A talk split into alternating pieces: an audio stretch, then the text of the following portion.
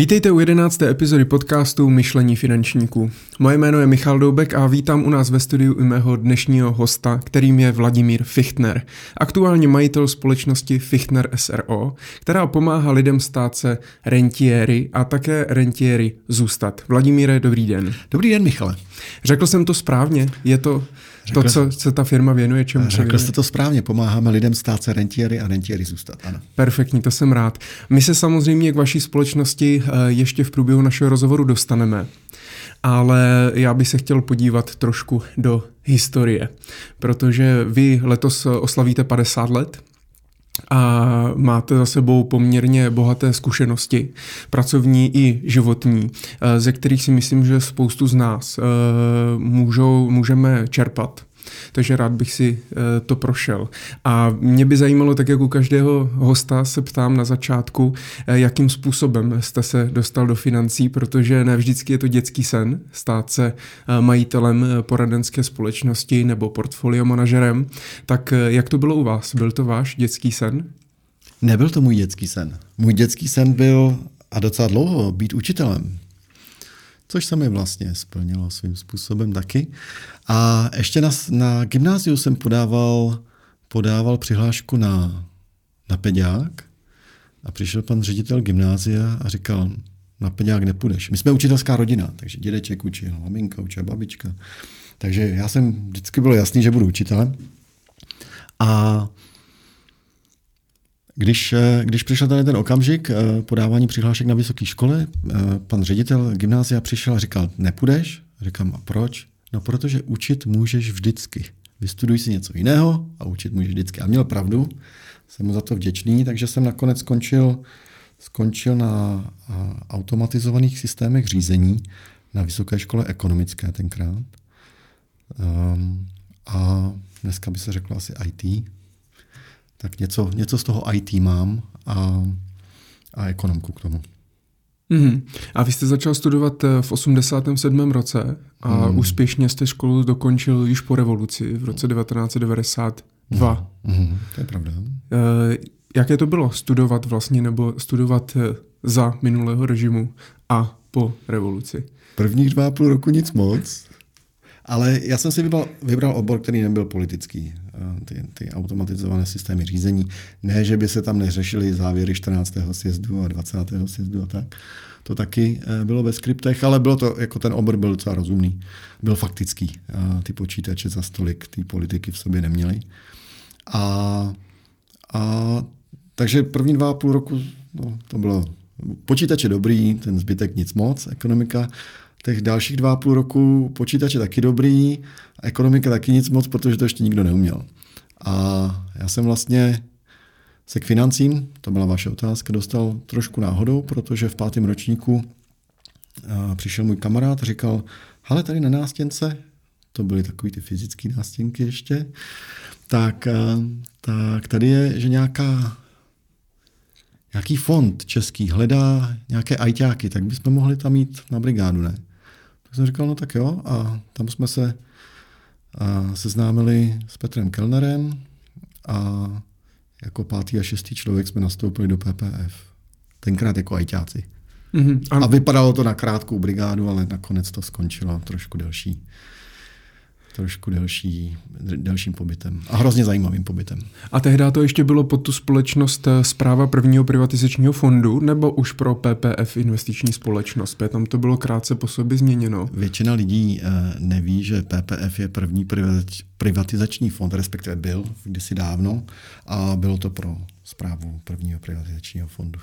Protože tak jsem rád za upřesnění, že to byla brigáda, že to byla ještě brigáda při škole, protože vy jste tam začínal někdy koncem roku 1991, tím, že ta společnost byla založena v září 1991, mm. ale školu jste dokončil pravděpodobně až v létě 1992. Naštěstí jsem do PPF chodil v poslední polovině roku uh, mých studií, Protože kdybych byl ve čtvrtáku, tak bych to asi nikdy nedodělal. Protože jakmile člověk potká tu realitu a praxi, a speciálně v té době, tak eh, dodělávat školu, která nedává smysl, a v té době to bylo opravdu velmi silné, tak, tak to bylo náročné. Takže a... sice to byla brigáda, ale ona byla skoro full time.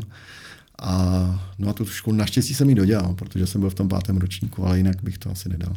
A zpětně jste rád, že jste tu školu dodělal? Nebo dalo vám to něco, nebo měl jste někdy v životě třeba pocit, že kdybyste ji neudělal, tak by vám to chybělo třeba v té vaší kariéře a podobně? Myslím, že by mi to nechybělo. Myslím, že by mi to nechybělo, ale my jsme se domluvili se ženou. Um, možná znáte ty uh, příběhy nejbohatších lidí světa. Většina z nich nemá dostudovanou tu školu, tak my jsme se se ženou uh, domluvili, že uh, já budu mít školu a ona bude bohatá, takže takže my to máme už vyjasněný a, a je to tak. Takže já mám ten titul a ona, ona má ten majetek. A, a dneska třeba, protože vy máte i své vlastní děti, tak jak vy se díváte na uh, vzdělání a uh, vysokou školu? Protože ono to nemusí jít nutně, nutně jako ruku v ruce, že dostudování vysoké školy znamená, že ten člověk bude mít kvalitní vzdělání. Tak jak se díváte tady na tohle dneska? v České republice. Mm-hmm. Um, pro mě, já tu vysokou školu posuzuju proto, jestli je, uh, jestli je člověk, který má vysokou školu pro mě více nebo méně kvalifikovanou silou, proto když já nabí, ne, nabírám další lidi do biznisu. A pro mě vysoká škola není důležité kritérium. Pro mě je důležité, jestli ten člověk, jestli ten člověk má nějaký drive, jestli má chuť do té práce, jestli chce dělat to, co děláme my. A nebo jestli chce jenom peníze a v principu je mu jedno, co dělá. Takže vysoká škola není podmínka nutná u nás v žádném případě. Pro někoho je možná výhodou, že trošku dozraje a koupí si pár let času navíc, než jako začne něco dělat. A pro někoho naopak je to omezením, protože mám kolegu, který nemá dostudovanou vysokou školu a jeden z nejlepších jako a, a e, dáváme dohromady spolu nějaké další projekty i biznisově, i majetkově. A, a vysokou školu nemá. Není, není potřeba, aby ji měl dodělanou. On ji asi dodělá, ale jako není to potřeba. Mm-hmm. Ten člověk je skvělý i tak. Takže, takže nemám na to silný názor. Um, pokud člověk má pocit, že mu ta škola něco může dát, tak určitě to je dobře. Ale že bych do toho někoho nutil, a nebo potřeboval po někom, aby měl vysokou školu, aby u mě mohl pracovat, to třeba taky ne. Mm-hmm. Vy jste říkal, že jste se setkal tehdy s Petrem Kellnerem, takže jste osobně eh, s ním byl na pohovoru, nebo eh, s některým z jeho společníků tehdy? Tak já jsem, my jsme byli pátý a šestý zaměstnanec, tam moc lidí nebylo v té době, takže já nepře, nepamatuju si. A nás najímal asi pan František Tlustoš, bych si typnul, což byl právník PPF, budu říkat ve zkratce, kdysi dávno. A ale tehdy, tehdy ještě žádné velké výběrové řízení nepamatuju si, že by proběhlo. A hlavně tehda, hlavně tehda eh, pro vás asi PPF eh, tolik neznamenalo, nebo ona, ona není ta společnost, že byla, byla nová nic za sebou moc neměla, takže tehdy vám to ještě nepřišlo možná. Eh, nepřišlo, ale už od začátku tam byla jako příjemná, zajímavá atmosféra. Hlavně to byl prostor, kde nakonec se člověk naučil nejvíc, jako, protože Všechno jsme mohli vyzkoušet. Nikdo nic neuměl v té době. A my tím, že jsme byli na začátku s tím kolegou, tak jsme se vlastně dostali úplně ke všemu, což bylo na tom to nejzajímavější. My jsme sice oficiálně byli lidi, kteří měli pomáhat s IT té firmě, ale první věc, kterou, ke kterému jsme se dostali, byla reklama. Protože když eh, ten tým, který pro Petra dělal, dal dohromady reklamu, tak Petr potom přišel, bylo nás šest, takže to nebylo nic složitýho, a vedle do kanceláře říkal, kluci, co si o tom myslíte? A my jsme jako zástupci mladé generace, která už mohla mít kuponovou knížku a účastnice kuponové privatizace, měli šanci říct, co si myslíme o nějaké reklamě a případně se zúčastnit nějakých diskuzí, jak se ta reklama dávala dohromady. A pak přišla další fáze eh, toho profesního života, taky nebyla IT, to bylo call centrum. Ta reklama byla úspěšná, velmi úspěšná, takže najednou na telefonní čísla, která byla v reklamě, začalo volat jakoby stovky a tisíce lidí.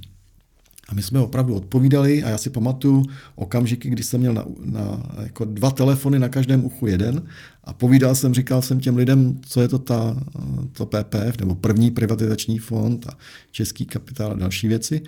A a, a zase to bylo neuvěřitelná, neuvěřitelně zajímavá zkušenost v tom, jak má nějakým způsobem fungovat call centrum. A to, spíš to pasivní, jako odpovídající na dotazy, než nějaké aktivní volání, ale bylo to zajímavé.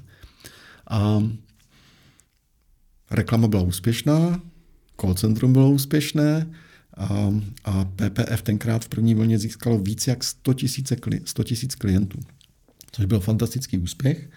A najednou, najednou to bylo o tom, že je potřeba tedy vybrat za těch, pro těch 100, více jak 100 tisíc lidí nějaké investice. A tam to poprvé začalo moje setkávání s investicemi, s tím, jak se asi vybírá. Já jsem tomu dělal tu IT podporu, ale ten tým možná v té době už měl 10 lidí nebo 12, to už si nepamatuju přesně, ale byly to tři malé kanceláře vedle sebe, kousek od Karlova náměstí. A, a bylo to o tom, že uh, jak te, jakou teda firmu vezmeme. To zajímavé bylo, uh, že v tom týmu byl vlastně Petr Kalnel a Ladislav Bartoníček, pozdější šéf České pojišťovny za, za PPF. A to byli lidi, kterým bylo 30 řádově. No, oni nebyli o tolik starší, jak vy. No, ale Nebo Petr, už, Petr Kellner tehdy, myslím, tý, měl 27. Nebo ne? 27 možná, ale už byli v tom, jako v tom biznise trošku, mm. jako už, už pár let pracovali. My jsme ještě nepracovali. A, tak, pak tam byli eh, dva starší páni inženýři. Já vždycky říkám, eh, že jejich rodiče zažili první republiku a oni trošku jako, prostě ten bylo 55, 60, takže měli jako, jako povědomí delší lidskou zkušenost, pak jsme tam byli my, jako mladí kluci.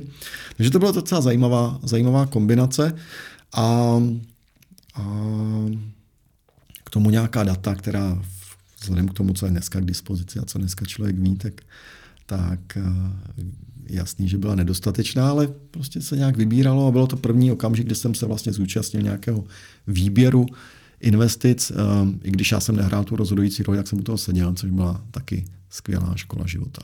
No pak se uh, nakoupilo spousta firm. Já mám pocit, že jsme měli v portfoliu přes 150 firm. Uh, často velké pozice v těch firmách, takže občas bylo potřeba nějaké představenstvo nebo dozorčí radu a obsadit nebo se zúčastnit aspoň nějakou dobu, a, což byla taky zajímavá zkušenost samozřejmě. A pak se zjistilo, že s těmi akciemi se asi dá obchodovat, takže že můžeme vlastně někam prodat a dostat za ně peníze, už ne kupony. A už to začal být takový reálný biznis, no, tak já jsem říkal, no, tak já bych se já bych třeba to z obchodování zkusil, tak nikdo to neumí, tak já to vyzkouším. Tak jsem byl jeden z prvních, kdo obchodoval s akciemi tady v České republice a pak jsme zjistili vlastně, že toho obchodování by se taky nějak mělo přemýšlet, jako co se prodá, co se koupí, nejenom strategicky, jako to dělalo PPF později, ale v tom portfoliovém eh, pohledu. A tak já jsem říkal, no, tak já to vyzkouším, to portfolio management, no nikdo to tady nezná, tak já to zkusím, no, tak uvidíme, jak to bude. No, takže, takže jsem se spíš náhodou dostal ke spoustě věcí a nakonec jsem zjistil, že to, ty investice jsou velmi podobné jako to, ty analytické věci v IT, protože to je o tom dát dohromady z jednotlivých střípků nějakou mozaiku a udělat nějaký hezký obrázek a z toho si něco vyčíst. Takže tam mi pomohlo moje analytické zázemí z toho IT pohledu a vlastně do dneška to používám hodně moc, protože eh, ty dva obory mají hodně společného. A jak se vlastně v té době, v tom roce 92, 93, uh, analyzovali ty firmy? Na čem? Kde? Jakým způsobem? Protože to bylo asi jiný než dneska. No, uh, úplně na začátku uh, asi nejlíp analyzoval firmy uh, uh, Viktor Kožený který sice nevím proč, potom plně se zbláznil a udělal nějaké věci, které asi by, asi by dělat neměl, ale, ale to nebylo o dramatické analýze. Zpětně, když se na to dívám. Mm-hmm. To bylo o tom vědět, co je ta páteř té ekonomiky tyhle ty firmy nakoupit. A mít velmi koncentrované portfolio, složené z bank, energetických společností, telekomunikací. On měl 50 firm, velké pozice všude a a, a na tom vyrostly ty harvardské fondy. A všichni, když jsme viděli ty jejich portfolia, tak jsme si potom říkali, hm, to je dobrý, no, takhle to mohlo být. No. A my jsme vybírali uh, víc takovým portfolio způsobem, ne strategické pozice. A z toho, co kdo věděl o těch firmách a z toho, co kdo tušil, a tak koupíme si dětské kočárky, protože děti budou pořád a tak dále, ale těch informací bylo málo v porovnání s tím, jak se dneska analyzuje. Tak a to bylo samozřejmě velmi naivní způsob výběru, výběru firm. Ale nějakým způsobem se to taky povedlo. Um, dneska, kdybych šel někam do kuponovky, tak bych to dělal určitě jinak, ale, ale v té době jsme neuměli vůbec nic. A pro mě to byla samozřejmě především škola života, dívat se na to, jak to dělají jiní, ale eh, nikdo to neuměl. Takže to byla výhoda. A to byla výhoda toho studovat a v té době být mladý, protože jsem trošku uměl anglicky, no tak jsem se dostal k věcem, ke kterým se třeba jiní nedostali, protože jsem malinko tu angličtinu se snažil, snažil povídat. A Petr Kellner tehdy hrál jakou roli vlastně v té PPFC? Protože dneska je majoritním vlastníkem. Je to hlavní postava společnosti PPF, hlavní lídr, který mm. vlastně o všem rozhoduje. Tehdy ale to byl taky prostě mladý kluk, tak eh, jak, jak nedokážu si představit, jestli tam měl už tehdy třeba nějaké hlavní slovo, nebo byl tak dobrý ve výběru uh, těch firm a měl ten, tu, tu intuici, jak vybrat třeba tu správnou firmu. Z toho, co já jsem zažil, tak Petr měl vždycky uh, hlavní slovo. A, ale taky dost naslouchal lidem, kteří byli kolem něj. Takže, takže hlavní slovo bylo jeho, ale dokázal jako pracovat s dalšíma lidma, což si myslím, že bylo a do dneška jeho velká, velká výhoda, že dokázal vybudovat jako loajální tým zajímavých lidí a Možná nikdo z nich nebyl skvělý e, jako sám o sobě, ale v tom týmu to fungovalo docela, docela zajímavě. No. Takže z toho, co já jsem vnímal, tak Petr byl vždycky ten, ta, ta osoba, která rozhodovala. V konečném důsledku Láďa Bartoníček byl s ním taky hodně na začátku, dneska minoritní vlastně akcionář PPF, takže jim to vydrželo. I když nějakou dobu potom Láďa, myslím, že nebyl, nebyl v PPFC, a pak se vrátil. A, a, a hlavně byl Petr vždycky u všech strategických věcí. No. Takže, takže tomu myslím, že zůstalo do dneška. A myslíte si, že to je jeden z předpokladů uh, pro to uh, stát se úspěšným, že umí člověk naslouchat a obklopit se právě lidmi, mít i nějakou určitou jakoby pokoru, nebýt, ne, ne, ne, nemít to ego a obklopit se lidmi, kteří třeba rozumí těm věcem víc než, víc než vy a právě s tím týmem dosáhnout toho úspěchu? Pro mě to určitě byla inspirace. A když dneska vybírám lidi do svého týmu a, a, a, a posuzuju je, taky, taky posuzuju a, nejenom podle toho, jak jsou dobrý, ale taky, jak jsou lojální, jakým způsobem se chtějí při, eh, připojit k myšlence, kterou máme my. A nemusí to být vždycky nutně ti akademicky nejlepší nebo nejagresivnější lidi. Prostě musí to být lidi, s kterými si padnu do noty, který přidávají něco jiného, než mám já. A to mně přišlo, že, Petro, že Petrovi se podařilo, že dá dohromady ten tým a loajálních lidí, který každý byl trošku jiný a že, že tomu pomohlo potom vyrůst. Ale ty strategické rozhodnutí byly podle mě jeho a, a myslím, že to je jeho zásluha velká, že to dokázal tam dotáhnout, kam to dotáh. Mm-hmm. Máte číslo na Petra Kellnera? Já jsem ho, někde jsem ho ztratil, když jsem mi ztratili seznamy, seznamy Někde se mi kdysi dávno eh, rozbil mobil a přišel jsem o všechny kontakty, ale ale takže nemám Petra Kellnera v mobilu. A potkali jste se třeba za těch posledních 25 a 20 let spolu to jo, někdy? To jo, potkali jsme se, uh, potkali jsme se a bavili jsme se o tom, jestli nějakou spolupráci třeba nenavázat společně nebo něco podobného a to už je, to už je další dobu. Ještě než jsem vlastně začal, začal svůj vlastní biznis, a tak jsme se setkali a občas na nějakých narozeninách nebo něčem takovém, ale na oslavách 25 výročí PPFky naposledy teďko v prosinci loňského roku. Mm-hmm. Tak, tak tam jsme si po, potřásli rukou, ale jenom pasivně, žádné dlouhé povídání. Petr už má moc lidí na to, aby...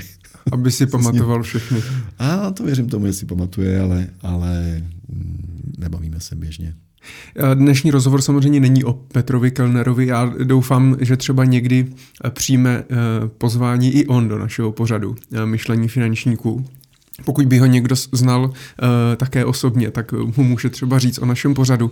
Ale vy jste teda v roce 93 se přihlásil o to, uh, že byste teda zkusil dělat toho portfolio manažera Odklonil jste se teda od toho, od toho IT a začal jste teda spravovat ty peníze v těch, v těch fondech. Tehdy už ty fondy měly, měly v podstatě miliardy, jednotky miliard korun. Tak co jste tam konkrétně dělal? Dalo by se to popsat tak, jak dneska portfolio manažeři spravují nějaký fondy, tak bylo to v té době to stejné, nebo ta práce byla trošku jiná? Řekl bych, že to bylo podobné. PPF vlastně v době, kdy jsem tam já byl, to bylo do roku 95, tak, eh, tak byla zaměřená víc na ty portfolio investice. Už v té době eh, se začínaly některé pozice a některé firmy nakupovat většího podílu a budovat nějaké strategické pozice, ale v té době to ještě nebylo tak výrazné, když jsem, když jsem já byl v rámci PPF.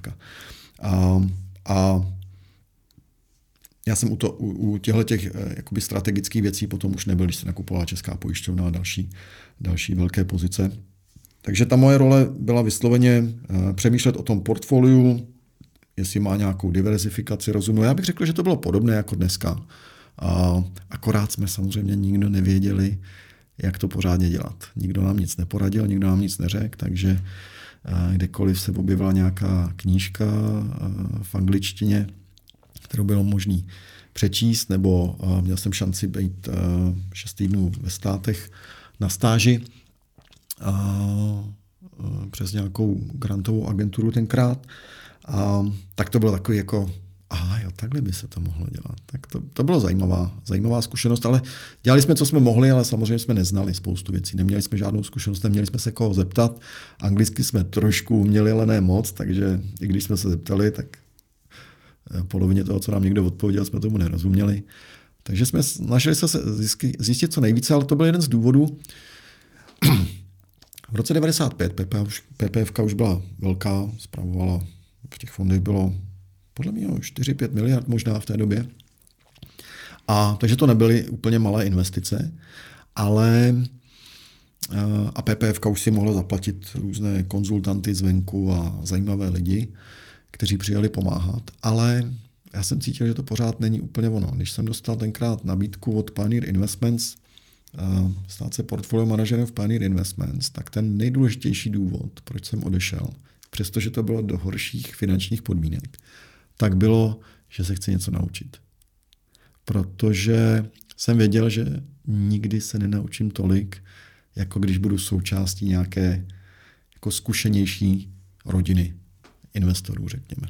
Mm-hmm.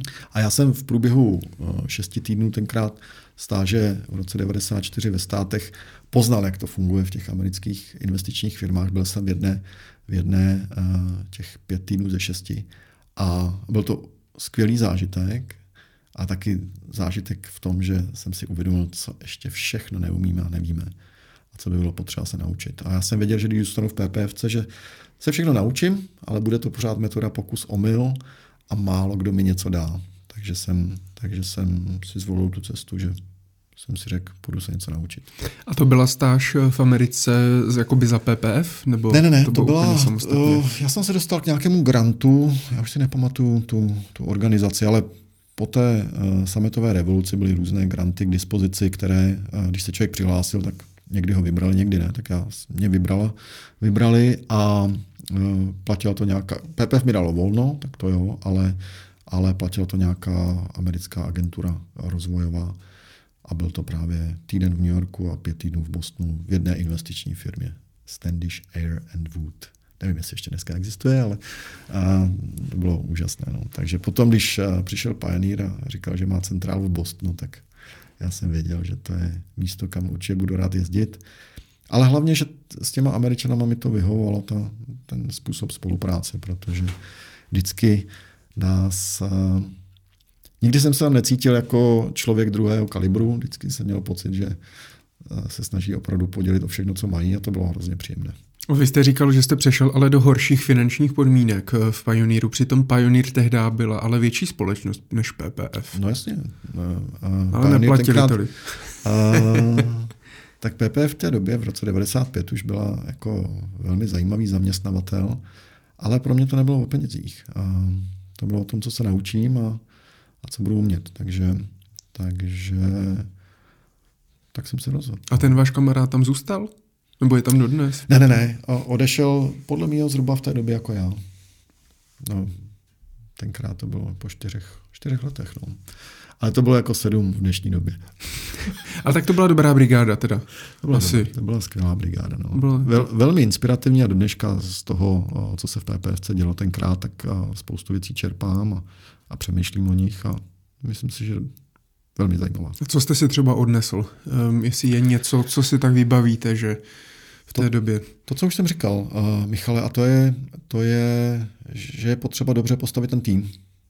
To aspoň na, pro mě bylo jako zajímavá, zajímavá záležitost. Prostě není to vždycky o tom, že každý v tom týmu musí být geniální a nejlepší na světě, ale ten tým musí fungovat dohromady, musí mít, uh, musí v tom týmu být lidi, kteří umí něco jiného než já, a, a doplňují se zá, vzájemně a to bylo asi to nejzajímavější. No. A kde vy jste teda eh, dostal nabídku vlastně od toho Pioneeru? Vy už jste v té době, eh, vám bylo tuším někde 25, 26 let, mm-hmm. tak eh, ti lidi už vás znali? Nebo přes Headhuntery jsem dostal nabídku. Takže oni, měli za úkol, a... oni měli za úkol vlastně postavit ten tým uh, Pioneer Investment v Čechách, takže Headhuntery jak vám vlastně poslali nabídku? Scháněli portfolio manažera, scháněli, eh, scháněli vlastně všechny šéfy oddělení. Ta firma neexistovala, takže oni měli jenom jednoho šéfa, který ho vzali z Ameriky, Čecho-Američana, který nedělal v Pioneer Investments a předtím, ale najali ho. A tady v lokálu scháněli další lidi, jakoby šéfy vlastně těch jednotlivých oddělení. Takže já jsem zase uh, v Pioneer Investments byl jeden z prvních šesti lidí, a jediný vlastně, který měl zkušenosti z investičního biznisu eh, v Čechách. Mm-hmm. A jak vám teda poslali tu nabídku tehda? Zavolal headhunter a říkal, hele, mám tady nějakou firmu, která schání lidi jako jste vy, pojďte si popovídat. Takže Executive Search se to dneska jmenuje. Mm-hmm. A dneška funguje samozřejmě. A vy jste na to kivnul hnedka, když vám to nabídnul? Vybavíte mm, si to? Mm, když jsem, když jsem slyšel, že to je nabídka od americké společnosti, tak jsem na to kývnul, že chci vědět více.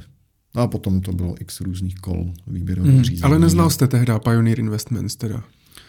Neznal jsem je v Čechách, ale byl jsem schopen si najít samozřejmě něco, něco venku. A pro mě to byla skvělá, zajímavá firma, do které bych, do který bych se dostal, tak by to bylo skvělé. Takže takže to pro mě byla eh, velká výzva to mm-hmm. zkusit. Takže jste eh, v létě v roce 1995 teda nastoupil do společnosti Pioneer Investments, tehdy ještě eh, ve vlastnictví Američanů. Přesně tak. A začínal jste tam teda jako portfolio manažer, takže jste šel dělat tu stejnou práci jak v PPF? Prvních šest lidí, kteří nastoupili, se sešlo hned ten první den, co jsme byli v práci na, na letišti tady v Praze a letěli jsme do Bostonu se podívat, pro jakou firmu vlastně děláme. Tam jsme byli 14 dní nebo 3 týdny, 14 dní mám pocit na začátku. A, aby, a potkali jsme se tam s těmi svými kolegy, kteří měli různá oddělení na starosti, back office, klientské oddělení, a analýzy, portfolio management, tak aby jsme vůbec tušili, co vlastně ta firma bude dělat. Pak jsme se vrátili. No a já jsem měl oficiálně na starosti portfolio management, ale protože ta firma potřebovala udělat status fondu a domluvit něco na ministerstvu financí, tenkrát se nemohlo investovat do zahraničí úplně volně. Takže my jsme byli první fond, který měl možnost investovat 40% aktiv do zahraničí.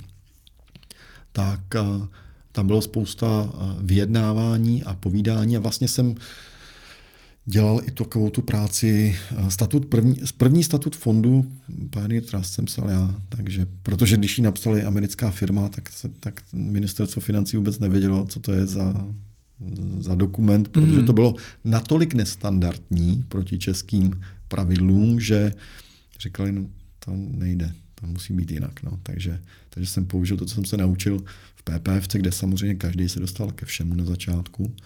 A a, a nějaké věci jsme dali dohromady. Jenom proto, že jsem měl tu znalost té praxe, tak jsme ji dali postupně dohromady. Takže byl jsem sice portfolio manažer, ale velmi rychle jsem se účastnil různých dalších aktivit, protože jsem byl ten, který měl tu praktickou zkušenost z Čech a ti ostatní kolegové, lidi, co byli v marketingu, v PR, v klientském oddělení, vlastně znali třeba klientské oddělení nebo back office nebo něco dalšího, ale neznali ten biznis v Čechách, ten investiční. Oni to znali z jiných biznisů, z medicínského biznisu nebo z televizního biznisu, ale neznali ten investiční biznis. Takže já jsem byl takovou, tím, že jsem měl tu zkušenost, tak přestože jsem byl velmi mladý, tak, eh, tak jsem zároveň měl šanci se s nimi dělit o nějakou zkušenost a vlastně dostávat se k tomu, co dělali oni. A víc a víc jsem se dostával do té manažerské než portfolio manažerské role. Postupem času. No.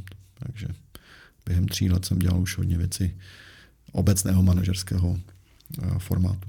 Takže jste pomáhal eh, za začátku teda i vlastně zřizovat ty první fondy tady v České republice, které vlastně se potom prodávali teda hmm. uh, i, i koncovým zákazníkům. Ano, ano. To byl jeden fond. Jeden fond tady. začátku. Hmm. A jak dlouho fungoval ten jeden fond? Dlouho to bylo. To bylo až do nějakých 99 možná, když se přinesly další fondy, vlastně zahraniční fondy Pioneer do Čech. Na fondy, které byly registrované v Irsku, když se začaly jako prodávat taky. Mm-hmm, takže v 90. letech Pioneer Investments tady měli pouze jeden fond, mm-hmm. český, mm-hmm. a ten se teda eh, prodával třeba přes banky eh, koncovým zákazníkům. Přes banky, eh, nejvíc ČSOB tenkrát, RM systém a finanční poradci. Mm-hmm. Takže přes tyhle ty tři kanály šly největší. A vy jste teda obchody. i v tom fondu rozhodoval eh, na začátku, co se, co se nakoupí? To byla moje zodpovědnost, ano. A potom eh, teda, eh, co jste se vyvíjel vlastně v rámci té skupiny Pioneer Investments? Byl jsem první investor do fondu taky. Mm-hmm. Jako, když poprvé šlo dát fyzicky peníze, tak jsem byl první, kdo... kdo Abyste si peníze. to vyzkoušel. Já bych to vyzkoušel vždycky, jako já potřebuji mít to, co dělám pro klienty, musím dělat pro sebe, tak eh, to je jediná věc, jako která může fungovat. Mm. A uh, v roce 1999 tak uh, jste trošku změnil tu pozici a jste říkal, že jste spíš manažerem mm-hmm. a tam jste měl teda na starosti, na starosti co? Co se změnilo vlastně v, té, v tom roce 1999? Nebo jak přišly ty fondy z toho zahraničí, tak přišli i portfolio manažeři a podobně. A vy jste to potom celé řídil? Uh, ne, to úplně ne. Uh, ono to mělo, ono to mělo uh, několik fází. Pioneer vždycky dělal produkty a řídil je uh, ze zahraničí, z Bostonu, potom z Irska. A, a tady měl svoje investiční základy, a především v Bostonu.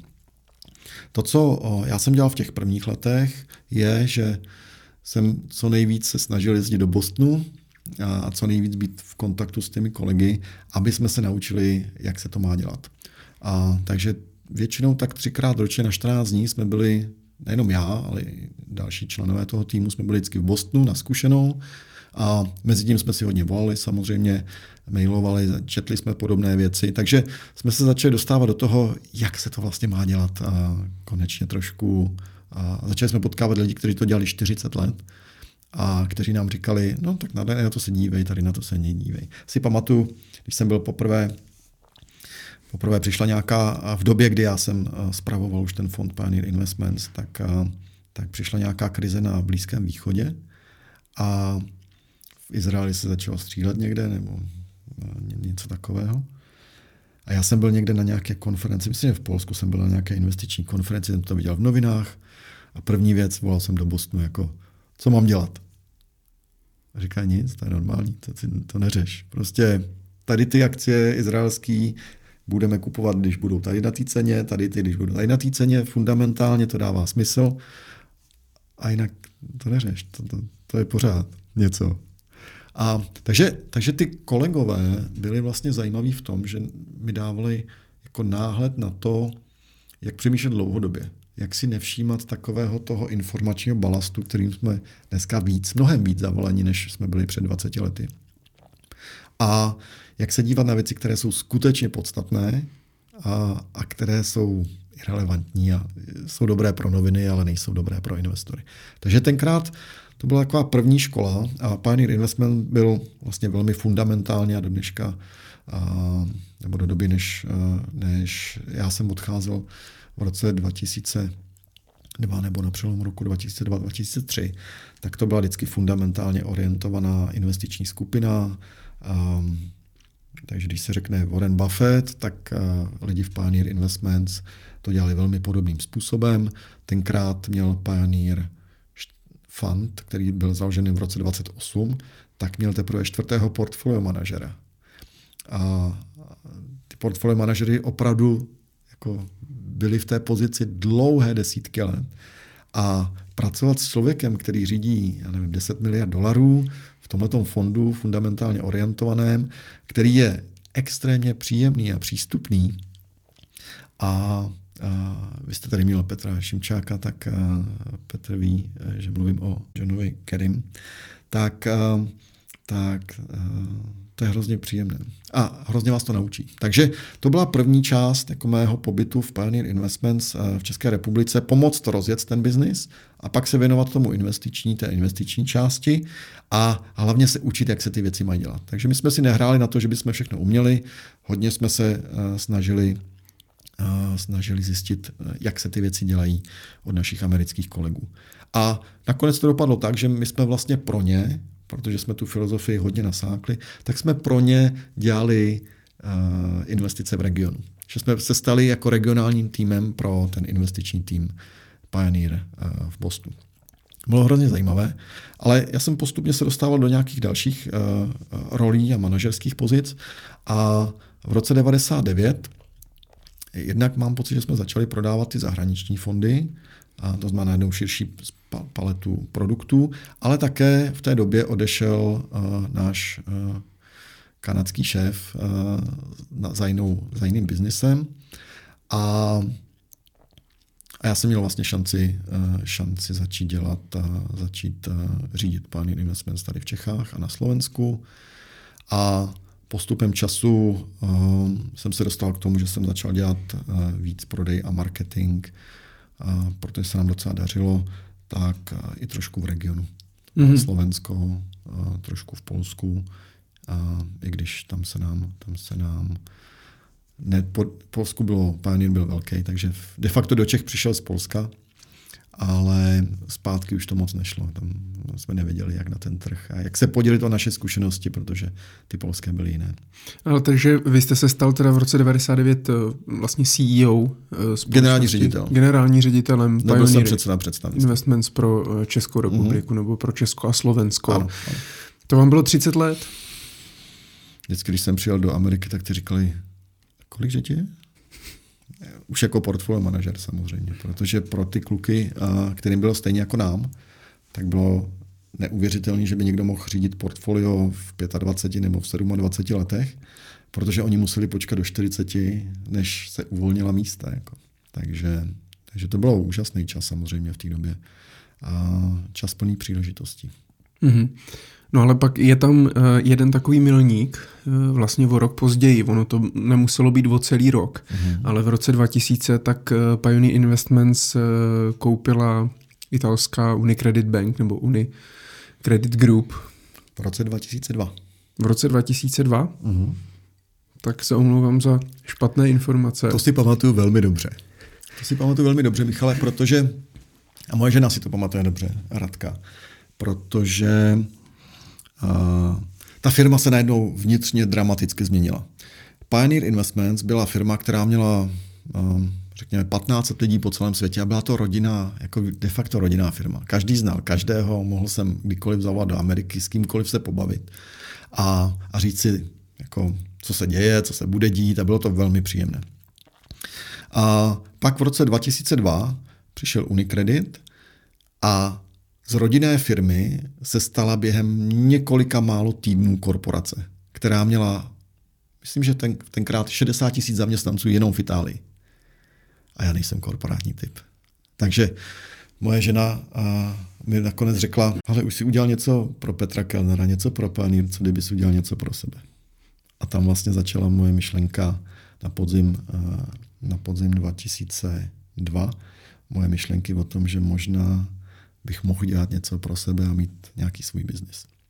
Takže, takže už teď mě to samozřejmě zapadlo, já jsem si tu informaci eh, teda našel na, na stránkách eh, Pioneeru, takže to tam měli asi špatně. A právě jsem si říkal, že jste se stal eh, generálním ředitelem a rok poté nastaly tady tyhle změny, ale takže teď už chápu v podstatě, jakmile proběhla tady tahle akvizice ze strany, ze strany Unicredit Bank, tak eh, to byl asi ten impuls eh, se rozhodnout si založit vlastní biznis. To byl velmi dramatický impuls. A, a k tomu impulzu ještě uh, jsem samozřejmě zrál nějakou dobu a šel nějakou dobu, ale uh, to, to důležité, co se dělo mezi roky 2000 a 2003 vlastně, nebo 2002, bylo, a vy si to asi nepamatujete, Michale, protože jste ještě neinvestoval, ale možná jste o tom slyšel, splaskla takzvaná dotcom bublina.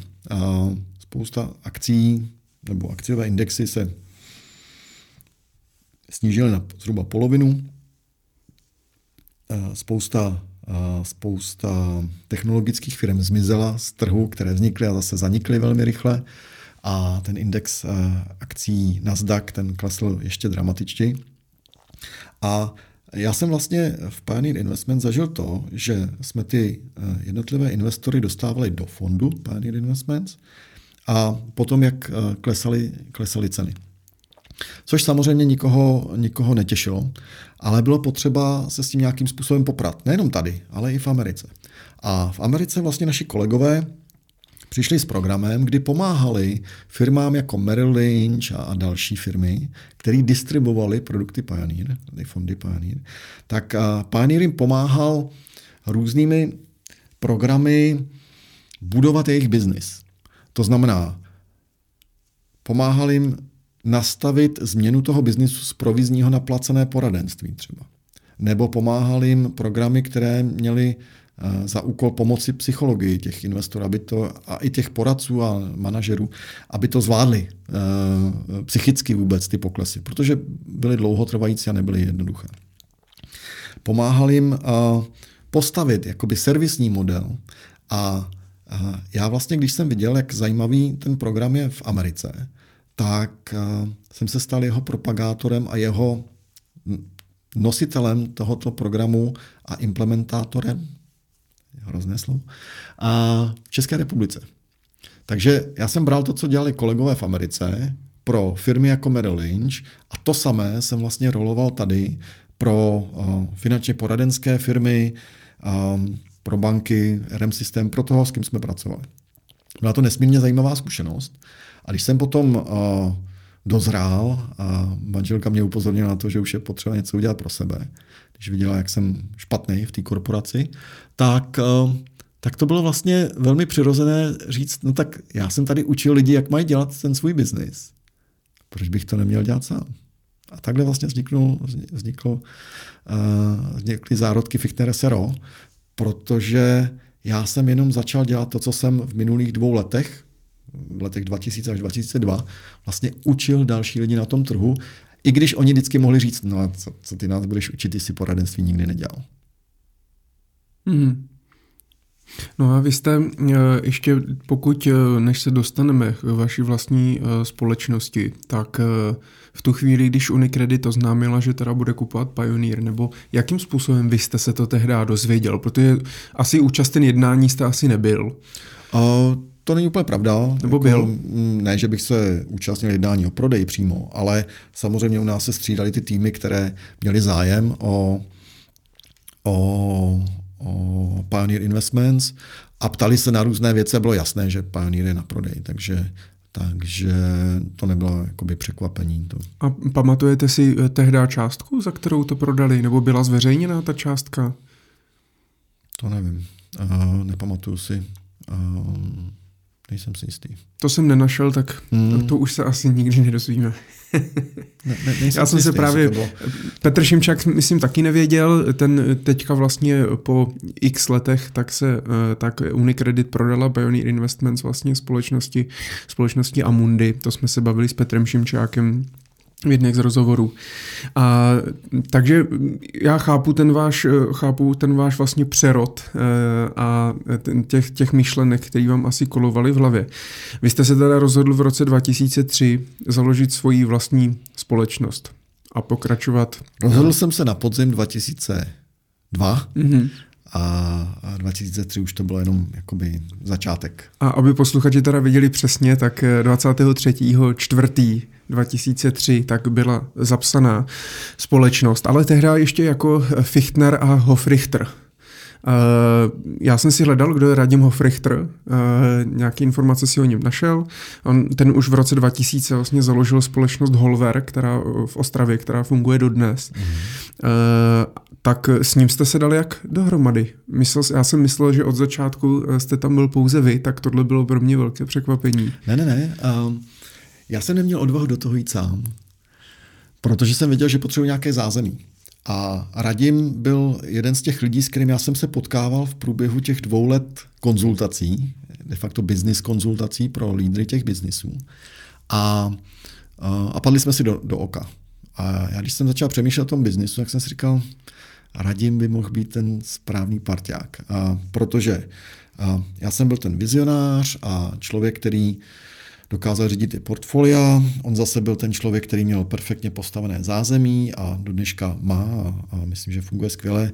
Dlouho jsem ho neviděl, ale zdravím, pokud nás poslouchá, tak a, a vždycky to bylo velmi příjemné. A vlastně jsme to udělali tak, že já jsem říkal, hele, tak já budu řídit část toho biznesu, ty budeš dělat to zázemí, protože to umíš a víš, jak na to. A, a ještě protože jsi ten broker pool, tak vyber z toho seznamu svých poradců, s kterými pracuješ, řekněme 12 zajímavých lidí, kteří by do toho mohli jít s námi, kteří budou chtít se připojit k tomu, že budeme z lidí dělat rentiéry a budeme jim pomáhat rentiéry zůstat a, a vyzkoušíme to. No, tak jsme to vyzkoušeli. A ono se to nepovedlo úplně na poprvé. Mm. A, a bylo to jednoduché. A, já jsem byl tenkrát sice vizionář, ale ještě jsem neuměl udělat ten manuál, jak se ty věci mají dělat. Sám jsem teprve ten biznis stavěl a na vlastních klientech jsem si zkoušel, jak se, jak se to má vlastně dělat. Ty rozhovory a, a doplňující otázky a finále a tak dále. Hodně jsme používali věci, které byly ve státech, takže, takže já jsem je měl nastudovaný docela dobře, ale prostě potkat poprvé klienta, um, mého vlastního, kterého chci na platící bázi, bylo, bylo trošku jiné. Takže jsem se to učil a díky tomu, že jsem neuměl těm kolegům předat, jak na to, tak ta firma vlastně do dvou let víceméně skončila. Protože 9 z těch 12 lidí to nevydrželo, protože si nebyli schopni vydělat na nic a vrátili se k svému proviznímu poradenství, k prodeji tenkrát hodně pojistek, později hypoték a a investice byly malá část. My jsme nikdy pojistky a hypotéky moc nedělali, takže, takže pro nás to nebyl, nebylo úplně takové, takový problém. A a to první, to první, eh, ten první začátek vlastně se nepoved a radím, eh, protože viděl, že to nikam moc nesměřuje, tak po dvou letech říkal, ale já se musím vrátit do toho svého biznisu, protože tady tomu věnuju fakt velkou část energie a ten můj původní se rozpadá a tady nemám žádný peníze a tam bych taky o ně mohl začít přicházet. Takže se radím vlastně vrátil a jsme od něj převzali, eh, převzali ten jeho podíl, nestálo to nic, on byl rád, že po něm nechceme nic dalšího doplatit. a, a, protože ta, ta, ta firma neměla tenkrát žádnou hodnotu samozřejmě. Mm-hmm. A to teda, jak říkáte, trvalo zhruba 2-2,5 roku do 4. listopadu 2005, eh, kdy potom teda následně uh, se eh, vlastně ze společnosti stala společnost Fichtner SRO a 50% eh, podílníkem té společnosti se teda stala manželka vaše. Je to tak? Radka, ano. Uh, je to tak. Je to tak. Ono, uh, ten zápis do rejstříku tenkrát byl delší než je teď, takže ono to dva a půl roku je možná v papírech, ale řekněme dva roky to bylo, když jsme to zkoušeli s Radimem a, a zjistili jsme, že to nějak neumíme. Že jako pár lidí, já, Petr Pavlásek, a možná ještě jeden nebo dva lidi, tak jako jsme to zvládali, ale pro ostatní to nebylo. A bylo jasný, že, že to musíme nějak změnit. A Petr Pavlásek, která tehdy spolupracoval mm, ze společností Holver, jo. Nebo, a tam už jste se vlastně teda seznámili, pro vás potom ty cesty znovu Znovu jste se potom potkali, o tom se budeme určitě dneska ještě bavit. My jsme se seznámili s Petrem ještě předtím, protože Petr byl jeden z, nej, z nejlepších poradců, kteří prodávali fondy Pioneer. Takže my jsme se měli šanci potkávat na různých společenských věcech. A, a takže takže já si pamatuju Petra ještě dřív. Mm-hmm. A v, v tom roce 2005 teda, když se změnilo to vlastnictví vaší společnosti, tak eh, pravděpodobně jste s manželkou i změnili teda eh, nějaký, i třeba ten koncept té práce, nebo ten zůstal stejný? A jak vůbec vypadal v té době? Tak my jsme, my jsme se vlastně během těch dvou let naučili docela dobře oslovovat ty klienty tak, aby ten biznis dopadl. A byli jsme schopni to standardizovat a byli jsme schopni vytvářet tomu klientovi nějaký poměrně sofistikovaný investiční plán s využitím amerického softwaru Financial Profiles, který byl úplně úžasný. Nebyl vůbec jednoduchý na obsluhu, ale, ale byl z hlediska výstupu byl úplně fantastický. A, a to nám trvalo zhruba dva roky, než jsme se to naučili bohužel příliš dlouhou dobu na to, aby jsme udrželi eh, většinu toho týmu, který to s námi na začátku zkoušel. A v době, kdy jsme to už uměli, tak vlastně ty lidi odešli a my jsme zůstali v té firmě s tím, že pojedeme dál, že to budeme nějakým způsobem vyvíjet, že už víme, jak na to, to bylo to podstatné. A tenkrát došlo k jedné zajímavé schodě náhod, um, a to k tomu, že jsem se potkal nejenom s Petrem Pavláskem, ale taky s Karlem Kořeným a řekli jsme si, že poradenství je jedna věc, které je dobré dělat, ale že možná bychom mohli taky pomáhat vzdělávat lidi, aby byli chytřejší v oblasti investic a finančního plánování a tak dále. Že bychom mohli pomoci skutečně hodně lidem a to skutečně hodně v sobě znamená mít nějaký multi, jako dělat to vzdělávání nějakým způsobem, který má velký multiplikační efekt. A my jsme se rozhodli, že tenkrát bychom mohli zkusit dát dohromady firmu, která to, co Fichtner SRO vyzkouší na vlastní náklady za těžké peníze, tak eh, bude prodávat potom dál, už jako osvědčený koncept bankám, pojišťovnám, poradenským firmám. Takže jsme vzali uh, to know-how, kterým jsme se naučili během a dali dohromady během dvou let v Fichter Hofrichter.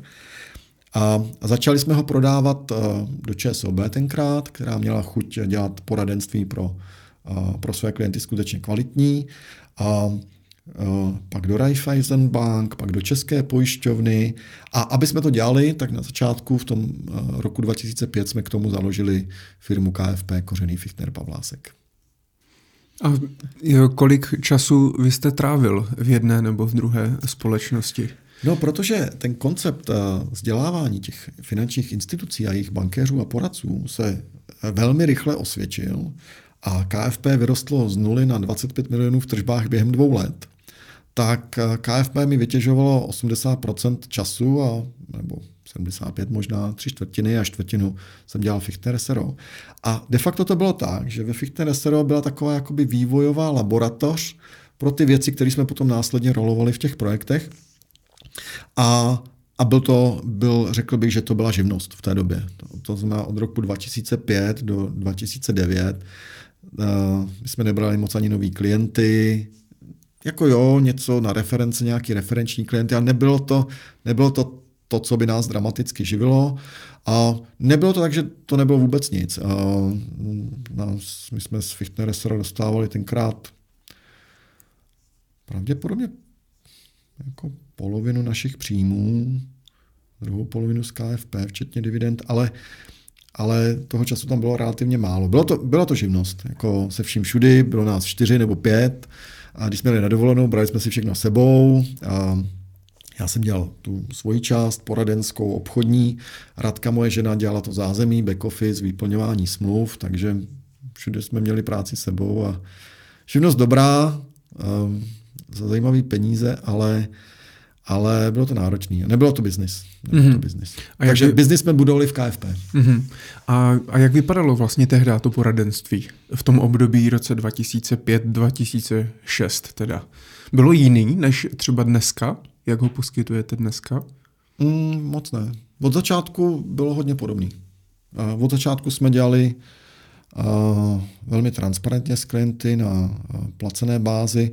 Um, jasně jsme odkrývali, kolik dostáváme zaplaceno, dělali jsme třeba poplatky na tři roky dopředu a Řekli jsme, toto je náš poplatek a po třech letech, když přijdeme a obnovíme znovu ty investice na další tři roky, tak, tak dostáváme další poplatek. Takže jsme věděli, že tam máme, že tam máme motivaci s těmi lidmi pracovat, aby a udržovat s nimi vztahy. A, a, a takže, takže moc velké rozdíly tam nebyly. Od začátku jsme komunikovali každý týden, od začátku jsme považovali za vzdělávání, za důležitou součást už i akvizičního procesu vůči klientům, protože jediné to, co jsme chtěli dosáhnout, bylo, aby když začnou investovat, tak aby neschořili na tom, že přišli v extázi nějakých růstů a odchází eh, poznamenaní nějakým poklesem a tím, že my jsme do toho dostali, dostali a se špatnými vzpomínkami na nás. Takže že my jsme od začátku dělali spoustu věcí hodně podobně. Eh, financial profiles, výstupy, které z ní mám, tak si myslím, že do dneška mají jako velmi, velkou konkurenční výhodu by měli, kdyby se tady používali. A a my jsme ho používali už od roku 2003, od samého začátku. Mm-hmm. A vybavíte si dneska ještě uh, ten váš ceník té vaší poradenské práce tehda, jestli jste, teda vy jste fungovali pouze teda uh, na investicích, takže pojistky, hypotéky jste moc neprodávali, nebo skoro vůbec, a snažili jste se těm lidem teda spravovat peníze za, nějakou, za nějaký honorář. A pamatujete si tehda ještě, za kolik to bylo, jestli to bylo procentem, bylo to fixní částkou? Ne, my jsme na začátku úplně, uh, jsme měli nějaké měsíční sazby, 15 měsíčně možná, nebo něco takového. Uh, mám pocit, že to bylo, nebo 1250, že bylo minimum měsíčně. Uh, a tak ty principy byly podobné a nebyly tak dobře dotažené do konce. Dneska myslím, že už je po těch, uh, po těch 15 letech máme jako pěkně vymazlené. Ale co bylo důležité, byl ten princip. Bylo to jakoby otevřeně z hlediska transparence nákladů, to bylo otevřené. To znamená, lidi věděli, že vstupní poplatek je náš poplatek, že to není ničí jiný poplatek. A protože jedna věc je říkat placené poradenství a druhý, jak, jak ty peníze dostanete k sobě. Buď si účtujete přímo na fakturu, což děláme dneska většinou už, a nebo, uh, nebo řeknete klientovi, tak tady to je moje cena, a já, já ji k sobě dostanu přes nějaký provizní schéma a vy jenom víte, že všechna ta, všechny ten vstupní poplatek, ty provize jsou naše a, a, a můžete si spočítat, jestli vám děláme dobrou práci za to, co, co pro vás děláme. Mm-hmm. A, a můžu to teda pochopit tak, že vám vlastně tedy, nebo nerozlišujete nějak extrémně placené poradenství a provizní poradenství a kolik se za kolik platí, ale hlavně je pro vás důležitá ta transparentnost, aby klient věděl, za co a kolik platí? A v té době to tak bylo. Dneska už to rozlišuju. Mhm. Dneska už to rozlišuju. Vím, že když klient platí napřímo, takže to je přece jenom silnější, ekonomicky silnější vztah a transparentnější ještě než když, ta, když je to třeba z toho provizního modelu nebo něco podobného. Takže my jsme říkali, tady to zaplatíte tři roky dopředu, ty poplatky, a to jsou naše příjmy, a, takže každý věděl, kolik to je, ale když pošlete fakturu a ten člověk vám ji má poslat zpátky, tak, tak ta, ta, to posuzování toho, co děláte pro klienta, jestli mu máte dostatečnou přidanou hodnotu a spousta dalších věcí, které s tím souvisí, tak je, tak je silnější. Takže dneska už bych řekl, že eh, je potřeba to rozlišovat a nechat si přímo platit od klienta a nebýt honorovan od nikoho jiného žádným způsobem má je, je obrovský benefit. Mm-hmm. Ale vy jste teda, vy říkáte, na tři roky jsme si předplatili uh, nějaké poplatky v tom fondu, takže ten klient uh, zaplatil teda nějaký poplatek, vám by byla vyplacena nějaká provize. A potom ještě vám platil teda fí, eh, měsíční fíčko, nějaký fixní. Ne, to bylo nebo, jako v tom. To jako, bylo v tom, uh, aha. 1250 stojí naše služby, nebo 15, já si fakt nepamatuju úplně přesně. A, ale když nám to zaplatíte v těch provizích, tak nám nedlužíte Jo, vy si nic. to, vys, jo, jasně. Přesně tak. A na začátku myslím, že jsme neměli podíl ze zisku. To jsme měli až, když jsme získali první velké klienty v roce 2008. Mm-hmm. Začátku a, tam nebylo. Dneska, jak, dneska je to výrazná součást našich, našich odměn. Mm, a jaké nástroje se vlastně v té době uh, používaly? Nebo co jste, já vím, že vy jste hodně používali platformu Pioneeru i, i, i Pioneer Investments fondy a podobně. Uh, jak vypadalo uh, portfolio, co se týče těch investičních nástrojů v té době? Aktivně řízené fondy. My jsme na začátku používali koncek, A Pioneer tenkrát ještě neměl platformu žádnou, mm-hmm. takže my jsme uh, začínali Fichtner Hofrichter s platformou Koncek, ale oni už měli různé fondy, do kterých se dalo nastupovat, takže, takže přes ně jsme kupovali fondy, a fondy aktivně řízené, které byly k dispozici. A Pioneer přišel o pár let později a tam jsme potom uh, změnili, změnili tu platformu z, uh, poprvé vlastně z koncek na Pioneer tenkrát. Ale mm-hmm. pořád aktivně řízené fondy, ty největší na světě, s nějakou dlouhou historií, s dlouhým track recordem, s rozumnou výkonností. Mm-hmm. No ale já vím, že eh, v roce 2008-2009 eh, tak eh, firma KFP tak se dostala, nevím, jestli můžu říct úplně jako do nějakých problémů, ale samozřejmě tím, že tady byla nějaká ekonomická krize, snižovala se ta poptávka po nějakých službách a tak dále tak to mělo vliv i na firmu eh, KFP a možná tehdy se i překlopil možná i ten poměr vlastně eh, té práce Fichtner versus eh, KFP. Jak to bylo vlastně v té době? Ehm, KFP měla za klienty banky, pojišťovnu, finanční, finanční, finančně poradenské firmy. A Dělala velké projekty, měla 25 milionů tržby eh, v roce 2007, pokud se pamatuju. A vlastně, když přišla finanční krize, v tom nejvyšším bodě jsme měli nějakých 20, 22 lidí, možná 25. A když přišla finanční krize, tak eh, první, co se odřízlo, byly vzdělávací aktivity. Takže KFP z ničeho nic, ze dne na den v principu a myslím, že to bylo v září 2008. Ještě do konce roku jsme měli objednávky asi za 7 milionů, ale všechny se posekaly, prostě stop stav, žádné investice další. A KFP eh, měla moc lidí a málo práce v té době. Fichtner SRO bylo úplně v opačné situaci. Fichtner SRO v té době se nás víc a víc lidí ptali, jako co mají dělat se svými penězi v té krizi. A my jsme říkali, no a my na to nemáme jako biznis, my jsme jako živnost, takže jsme nedělali nic moc velkého. A dokonce naše uh, největší klienty jsme potkali a říkali jsme jim něco podobného. Ale to k tomu se možná dostanu za chviličku. Zpátky k tomu KFP versus, versus Fichtner SRO. Takže KFP ubýval biznis a Fichtner SRO začínal cítit, že by biznis mohl být. KFP teda jsme restrukturalizovali velmi, velmi dramaticky. Už v prvním kvartále 2009 jsme měli, eh, měli nějaký kvartální zisk, ale nebylo to jednoduché samozřejmě udržet eh, správně cashflow. Banka, ve které jsme byli tenkrát, tak ta nás zařízla, protože přestože jsme nikdy neměli žádné žádné špatné dluhy, nic takového. A věděli jsme, že to je potřeba dávat pozor, měli jsme nějaký kontokorent, všechno jsme měli splacené do halíře, vždycky včas, ani den spoždění. Tak přišla krize, já jsem volal na pobočku a, a ten bankéř říkal, no a vy jste na nedobytných pohledávkách. Já říkám, jak na nedobytných pohledávkách? To jako snad ani není možné. No tady zavolejte. Tak jsem zavolal někam na centrálu a tam ten člověk říkal, no vy tady máte nějaký kontokorent a my ho chceme, abyste ho okamžitě splatili. Já říkám, no a když, když je krize, tak jako okamžitě splatit, to není jako úplně jednoduché. No, tak do roka nebo do dvou, ale díl vám nedáme. Takže firma, která se potýkala s výpadem biznesu, se na, najednou potýkala ještě s tím, že jeho primární banka nezafungovala, respektive fungovala tak jako většina bank, co jsem potom následně slyšel, kde mohli, tak to se řízli a bylo jim jedno, jestli to dává smysl nebo ne.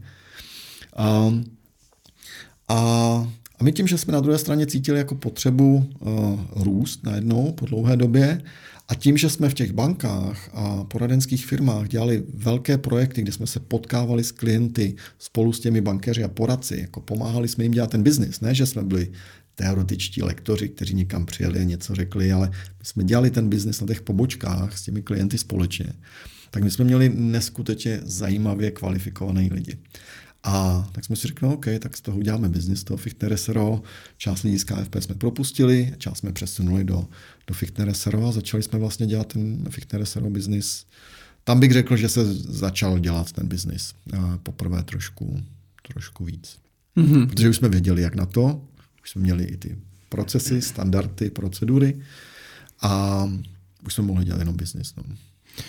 Já si myslím, že na tomhle je vidět že ta, ta dobrá zkušenost, že uh, ač je ten business, business model uh, té firmy jakkoliv úspěšný v nějakém třeba období, tak vždycky může přijít vlastně nějaký problém. A vždycky to tu firmu může položit a je asi dobrý myslet i na nějaké zadní vrátka, mít nějaké rezervy a podobně. Ale ono se to možná vlastně ani nedá očekávat, že třeba tady tohle přijde, protože to, že přišla tak silná finanční krize, vlastně nikdo netušil. No, eh, já bych řekl, že to poučení je, eh, a já jsem to pak viděl v Americe, eh, kde jsem tři roky strávil následně, poučení z toho bylo především nesedět v koutě a něco dělat. Jako, všechno se dá zvládnout, ale nesmí člověk jako sedět v koutě a plakat, proč to nejde. Mm-hmm. To nejde, to jako nemá moc šanci. No, možná to přežije, ale ta šance na přežití je menší. Takže když člověk něco dělá, vymyslí něco dalšího, zase v té, v té křeči a v tom, v tom na dně a přichází myšlenky, které by vás jinak nenapadly. Takže. Mm-hmm. Takže vy jste začal teda budovat uh, firmu Fichtner SRO někdy v tom roce 2009, teda byl nějaký ten zlom? De facto 2008 mm-hmm. a ten zlom nastal na podzim 2008, kdy za mnou přišel jeden z mých klientů a říkal, hele, já jsem prodal firmu teďko, mám fakt hodně peněz a potřeboval bych to nějakým způsobem řešit. Pomůžeš mi v tom? Protože on byl, byl se svými dvěma miliony byl, byl jedním z mých prvních klientů. Říkám, no pomůžu, ale já nejsem na ty velké peníze zařízený. Já jsem je sice uměl v minulosti, já jsem dělal v PPFC nebo v Pioneer, tak jsem je měl ty velké peníze a věděl jsem, ale nemám to v tom biznisu. Já jsem věděl, že i v tom biznisu je potřeba to nějak samozřejmě mít zvládnuté. A tak já jsem mu říkal, ale víš co, uděláme výběrové řízení na privátní banku. Pozvali jsme pět nebo šest privátních bank, české, švýcarské, francouzské, německé, a možná jich bylo sedm nebo osm, nevím, teď už si nepamatuju, ale určitě jich bylo minimálně šest a strávili jsme s nimi dva dny a na konci já říkám tomu, tomu svýmu klientovi, a on tam měl ještě svý kolegy, s kterými prodával tu firmu, tak říkám, panové, já, vám, já, já to pro vás budu dělat. Protože to představení těch privátních bank, to, co nabízeli, to bylo tak slabé, že jsem si říkal, no tak jestli tohle to umí privátní banka, no tak to my dáme dohromady lepší jako řešení. A tam vlastně jsme začali budovat Fichtner SRO nejenom pro budoucí rentiéry, ale i pro rentiéry, protože jsme se dostali k prvnímu většímu balíku peněz v řádech 100 milionů od, od eh, skupiny investorů. A a vlastně se začal vyvíjet ten business model i z hlediska placení nejenom z objemu, ale i ze zisku, což je do dneška náš jako základní cenový model. Zhruba třetinu dlouhodobých příjmů máme pevnou a dvě třetiny jenom ve chvíli, kdy umíme pro ty klienty udělat zisk. Takže může to, může to být vlastně štěstí, že se to stalo? Protože kdyby tehda jste takového klienta neměl a nikdy by nepřišel, tak myslíte si, že byste dneska byli tam, kde jste? Tak já myslím, že jsem měl štěstí hrozně moc krát jako v tom životě. Od první nástěnky, eh, která brala lidi k Petrovi Kellnerovi, pak eh, v tom, že jsem se dostal na nějakou šestitýdenní stáž, pak, že Pioneer si mě vybral, pak, že jsem mohl dělat věci, které se v Americe dělaly v té vlastně první krizi roku 2000 až 2002, to byla jakoby taky krize, řekněme. Takže jsem měl šanci to vozit, eh, vozit sem a že jsem se k tomu dostal, takže toho štěstí já jsem měl uh, hodně, hodně moc v průběhu těch časů. A tohle to patří k jednomu z těch bodů. No. Mm. A když jste uh, v tom roce 2008, teda když za vámi přišel ten klient, tak uh, tehdy jste měli třeba kolik v poradenském mandátu? Pokud to teda byla jenom živnost, tolik jste se tomu nevěnoval, tak to pravdu bylo jenom pár milionů nebo, nebo kolik? To Asi malé desítky. Už to něco bylo, ale mm. byly to malé desítky, bych řekl. Mm. Takže Možná to... 50, 60, nepamatuju mm. si, ale bylo to málo peněz. Takže tohle vás pomohlo teda nakopnout vlastně tady, ten, tady tenhle klient. Mě napadá ještě s tím, eh, jak se mu podařilo v roce 2008 prodat za stovky milionů uh, firmu. Dobře se mu to podařilo. A to, eh, my o našich klientech nemůžeme mluvit a kdybych mluvil do větší podrobnosti, tak už by si možná někdo mohl domyslet, o koho jde a tak dále. Takže to určitě nechci do tohohle, do tohohle se dostávat, ale, ale povedlo. A měl štěstí. měl štěstí a myslím, že, by, že to tak taky pojmenovává. Ale, ale uh, to štěstí, to štěstí k tomu patří prostě. No. Já myslím, že... Uh... A evidentně měl štěstí i na vás. Doufám. Ale uh, tohle to štěstí v tom roce 2008 vlastně u nás se stala v to, z toho biznisového pohledu jedna důležitá věc, že jsme si uvědomili tady při tom výběrovém řízení, že se můžeme starat i o klienty z desítky nebo stovkami milionů korun a že jsme konkurenceschopní proti tomu, co nabízejí ty privátní banky, které vypadají jako dobře, protože oni mají ty kožený křesla, ale ve skutečnosti ten vnitřek jako těch řešení žádná velká sláva. Mm. Takže, takže to bylo štěstí, že jsme vlastně se dostali tady k tomu výběrovému řízení, které jsme sami vymysleli. A že jsme si řekli, to zvládneme taky. A zvládli jsme to a dneska vlastně většina našeho biznisu je rentierský biznis. A můžete být eh, konkrétnější, eh, co se týče toho, eh, co vám ty privátní banky vlastně tehdy teda nabídly za, za ty služby, protože mnoho z našich posluchačů, kteří se třeba věnují, mají třeba poradenskou firmu nebo spravují peníze, tak dodnes třeba nemusí tušit, co přesně privátní banky vlastně nabízí. Je potřeba, aby si udělali výběrové řízení a vyzkoušeli to. Ale tenkrát ty privátní banky, já nevím, jak to je dneska, jsme o deset let dále, zkušenější všichni, ale tenkrát to bylo o tom, že, že oni vlastně nebyli zvyklí, že by jim někdo koukal pod prsty. Že by někdo věděl, jak se dělá ten vnitřek, že by někdo rozuměl té nákladovosti, že by někdo jako si dokázal spočítat tu výkonnost, jestli to dává smysl nebo ne. A já jsem o někdy 4-5 let zpátky možná slyšel od jednoho eh, švýcarského privátního bankéře, když měl slabou chvilku, eh, že dostává jako od svého šéfa, že má málo akvizic a, a on říkal, no a jak mám, jak, mám, jak mám na to jít? A on říkal, no vining and dining, ne? Vezmeš je do nejdražší restaurace v Praze, pak je to v pohodě. To už nic dalšího dělat nemusíš, hlavně když ty peníze jsou tady.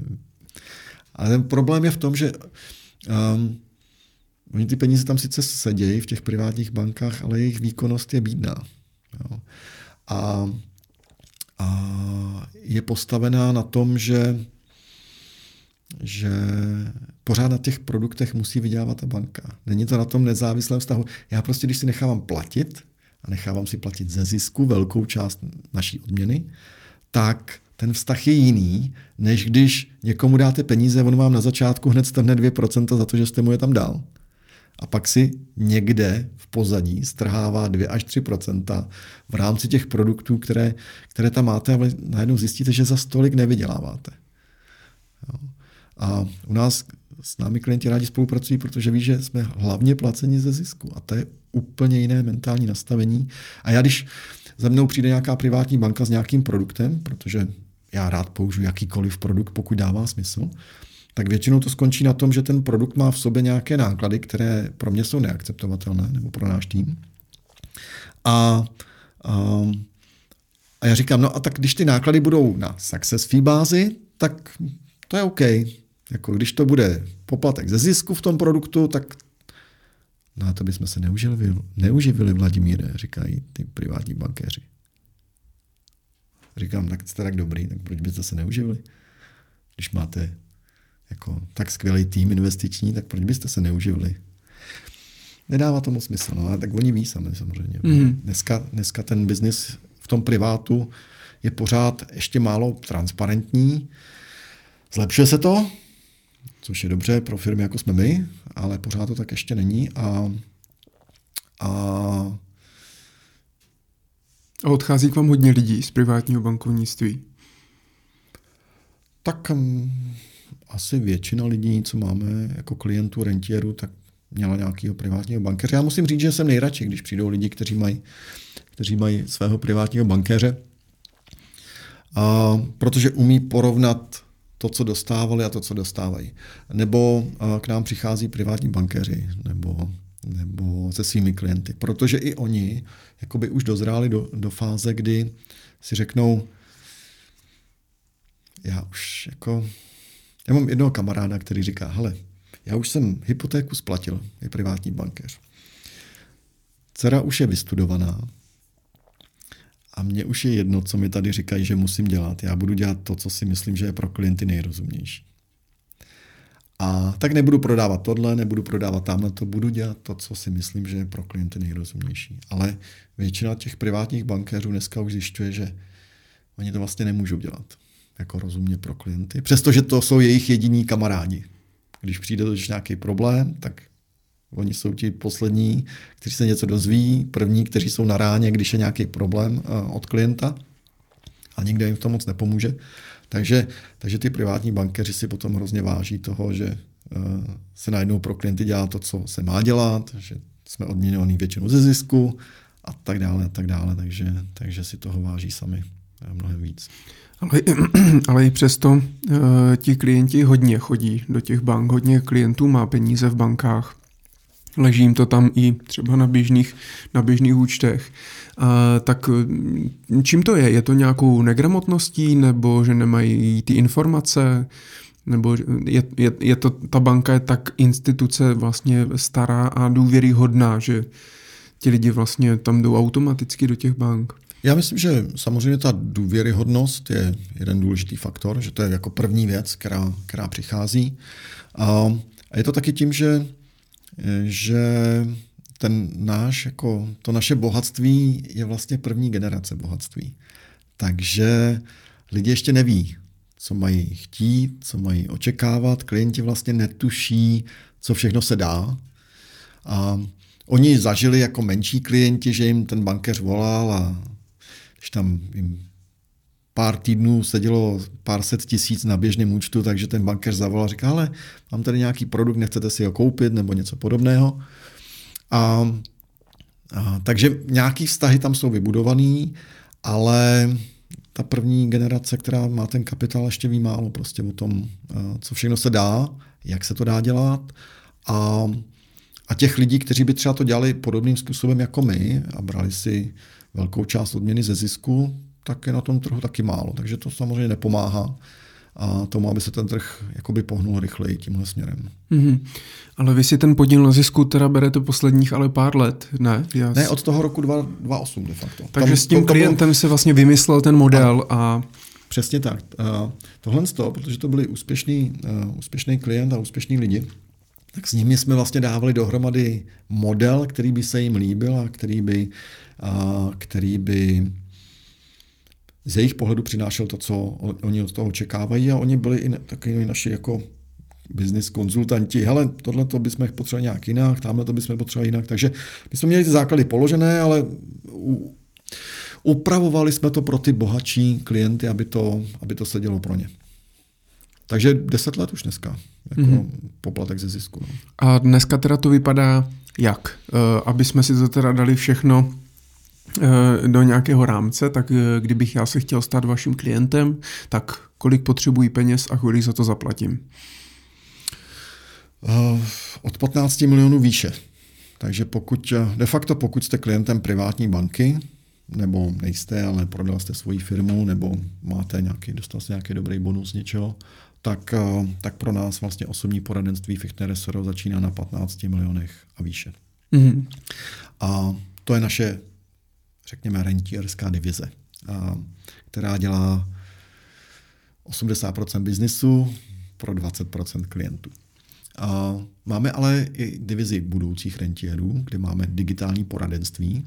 A to znamená, pokud nemáte tolik peněz, ale chcete jednoho dne být rentierem, tak my říkáme, my se o vás postaráme z pohledu kvality toho řešení, podobně jako o ty rentiéry, ale nesmíte po nás chtít, abychom to dělali na osobní bázi. Aby jsme se viděli při každé, při každé maličkosti. A, tak vám, pro vás budeme pracovat v tom digitálním světě. A aby jsme to mohli udělat, tak ale potřebujeme, abyste trošku líp byli na to připraveni. Protože když do investic jdete příliš rychle a nejste na to připraveni, tak to může vést k tomu, že naskočíte v extázi, nahoře, a potom v emocích eh, zrušíte své pozice při nějakých poklesech a vlastně budete z toho mít eh, jako velmi špatný pocit dlouhou dobu. Takže to, co my chceme u budoucích rentierů, co u rentierů de facto odpracujeme v průběhu let na osobních schůzkách, tak my u budoucích rentierů chceme naučte se o těch investicích víc, než do toho půjdete s námi nebo s někým jiným.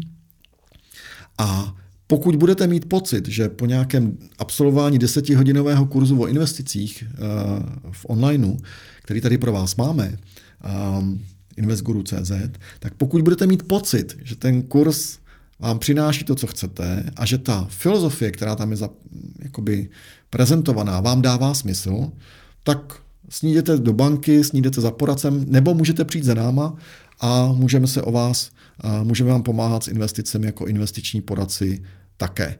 A, ale počítejte, že to bude v tom digitálním světě, že to nebude v tom, v tom osobním styku. Mm, tak pojďme si to teda rozdělit. Jsou to teda nějaké dvě divize, teda budoucí rentiéři a rentiéři. rentiéři. Přesně tak. Eh, vy jste říkal, že vstupní bariéra do té rentierské divize no. je teda 15 milionů korun. První moje otázka je, tak je to už těch 10 let, nebo se to vyvíjelo a postupně se to zvyšuje, tady ta částka? A postupně se zvyšuje. A poslední zvýšení nastalo teď někdy v listopadu nebo v říjnu. 2018. Jo, a 2018. Z, kolika na, z kolika na těch 15? Z 5 milionů. Z 5 milionů, mm. takže byl dlouhou dobu byl vstup teda 5 milionů. Mm-hmm. A z jakých důvodů jste to jste to zvedli? Jako z časových, kapacitních? Protože jsme, protože jsme už rozchodili tu digitální platformu, která navazuje na investguru.cz a zjistili jsme, že to funguje pro lidi, takže se skutečně můžeme osobně soustředit jenom na ty největší klienty. Máme klienty z hmm. minulosti, eh, budoucí rentiéry, a které pořád necháváme v tom osobním módu, takže máme i menší klienty, o které se staráme osobně, nebo no to není úplně samozřejmě pro ty rentiéry, máme třeba každý měsíc schůzku na půl hodiny nebo na hodinu a budoucí rentiéři mají schůzku jednou za 6 měsíců nebo jednou za 12 měsíců, ale do budoucna vlastně tady ten segment eh, s ním nechceme vůbec pracovat na osobní bázi, protože nám neumožňuje dělat eh, eh, dělat ten biznis dostatečně do, dobře pro ně, aby se nám zároveň zaplatil v tom mm-hmm. osobním módu. Takže my pokud nechceme ty klienty uh, z nich vzít příliš mnoho poplatků, což se samozřejmě projevuje na výši jejich investic, tak jsme museli najít jako ten digitální svět, aby nám v tom pomáhal. Mm-hmm. A protože jsme to našli, protože jsme ho uh, více jak rok testovali a uh, už máme, máme tam uh, prvních nějakých 150 milionů uh, 150 milionů v tom digitálním poradenství, tak uh, tak eh, jsme se rozhodli, že Fichtner SRO bude skutečně jenom pro ty privátní klienty do budoucna, od této chvíle do budoucna. Mm-hmm. Takže 15 eh, milionů je teda vstup a 15 milionů je 15 eh, milionů, který já vám dám do zprávy, nebo 15 milionů korun můj celý majetek a dám vám třeba jenom 10? Ne, jednak nám nedáváte peníze do zprávy, my jsme mm-hmm. poradci. Mm-hmm. A nejsme ti, kteři, ke kterým byste dal peníze a oni s nimi něco dělali de facto bez vašeho vědomí. A pokud řeknete, že chcete od nás poradit, dáme dohromady nějakou strategii a plán, jak to budeme dělat, a potom ho začneme naplňovat, ale naplňujeme ho tím, že vy si otevřete účet třeba v nějaké privátní bance nebo na nějaké investiční platformě a my vám říkáme, co na tom účtu máte dělat, aby to bylo, aby to bylo co nejefektivnější. Takže nejsou ty peníze u nás, jsou to pořád vaše peníze na vašich účtech, my jenom říkáme, co byste s nimi měli dělat. A takže takhle to funguje z hlediska, z hlediska té logiky a z toho, že nejsme správci, mm-hmm. ale poradci. A je to teda těch 15 milionů, eh, je, že radíte s 15 miliony. Co 15 milionů a více, to znamená, eh, pokud váš majetek, včetně nemovitosti, je 15 milionů, ale na investice máte jenom 5, tak to je pro naši digitální platformu. Mm-hmm, Podívejte jasně. se na kurz investguru.cz a pokud s ním projdete a vlastně se sami dozvíte o investicích hodně, dřív než vůbec k nám přijdete, tak, uh, tak ta digitální platforma vám potom pomůže dělat ty správný správný rozhodnutí. A nechtějte to v tom osobním módu. Mm-hmm. A pokud eh, teda k vám přijde uh, nový klient, tak uh, kolik procent vlastně z majetku vám dává, ne teda do zprávy, ale z kolika procentů majetku mu radíte? Většinou uh, jako se vším? Se, jako s celým majetkem, ne, ne. Když, když jste nezávislí poradci a nejenom správci, protože známe takový ty pravidla do tohohle fondu, 10% do jedné banky, 20% a tak dále, mm-hmm. tak vy spravujete, snažíte se spravovat všechny peníze toho klienta? A my jsme zastánci toho, že eh, ten, ten koláč toho majetku z toho nejvyššího úhlu pohledu, když se na něj podívá člověk hodně z vysoka, takže má mít tři části biznis, nemovitosti na pronájem a finanční aktiva. Přestože naším biznisem jsou jenom finanční aktiva. Takže a, my klientům neradíme s tím, co dělají ve svých biznisech nebo s tím, co dělají ve svých nemovitostech. O těchto věcech si občas povídáme jako parťáci, ale ne jako poradce versus klient a my se soustředíme nejenom na finanční aktiva. Dneska naši klienti mají v našem mandátu, na konci listopadu to bylo nějaký 3,3 miliardy a Uh, oni, měli, oni měli celkový majetek něco přes pět. To číslo nevím úplně přesně, možná 5,5 miliardy. Takže oni mají v biznisech, v nemovitostech ten zbytek toho koláče, my máme jenom ta finanční aktiva a respektive někdy jenom jejich část, nemáme někdy úplně všechno, protože ten člověk diverzifikuje a to není nic špatného. Což v podstatě jim, jim asi i radíte, eh, pokud klient má 100 milionů, tak mu řeknete, k nám, nám dejte třeba, my vám budeme, co se týče finančních aktiv, radit eh, s 30% a ten zbytek dejte třeba sem nebo sem.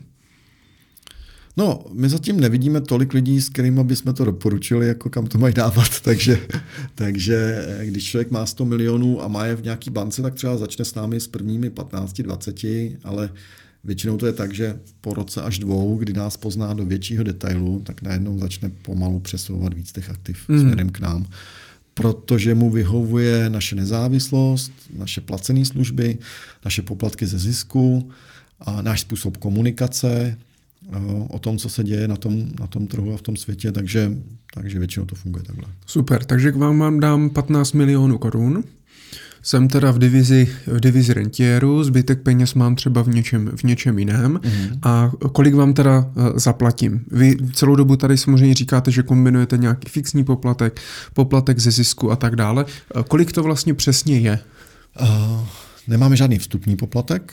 Uh, účtujeme si ale za vytvoření Eh, toho investičního plánu na začátku s garancí vrácení peněz. A co to znamená?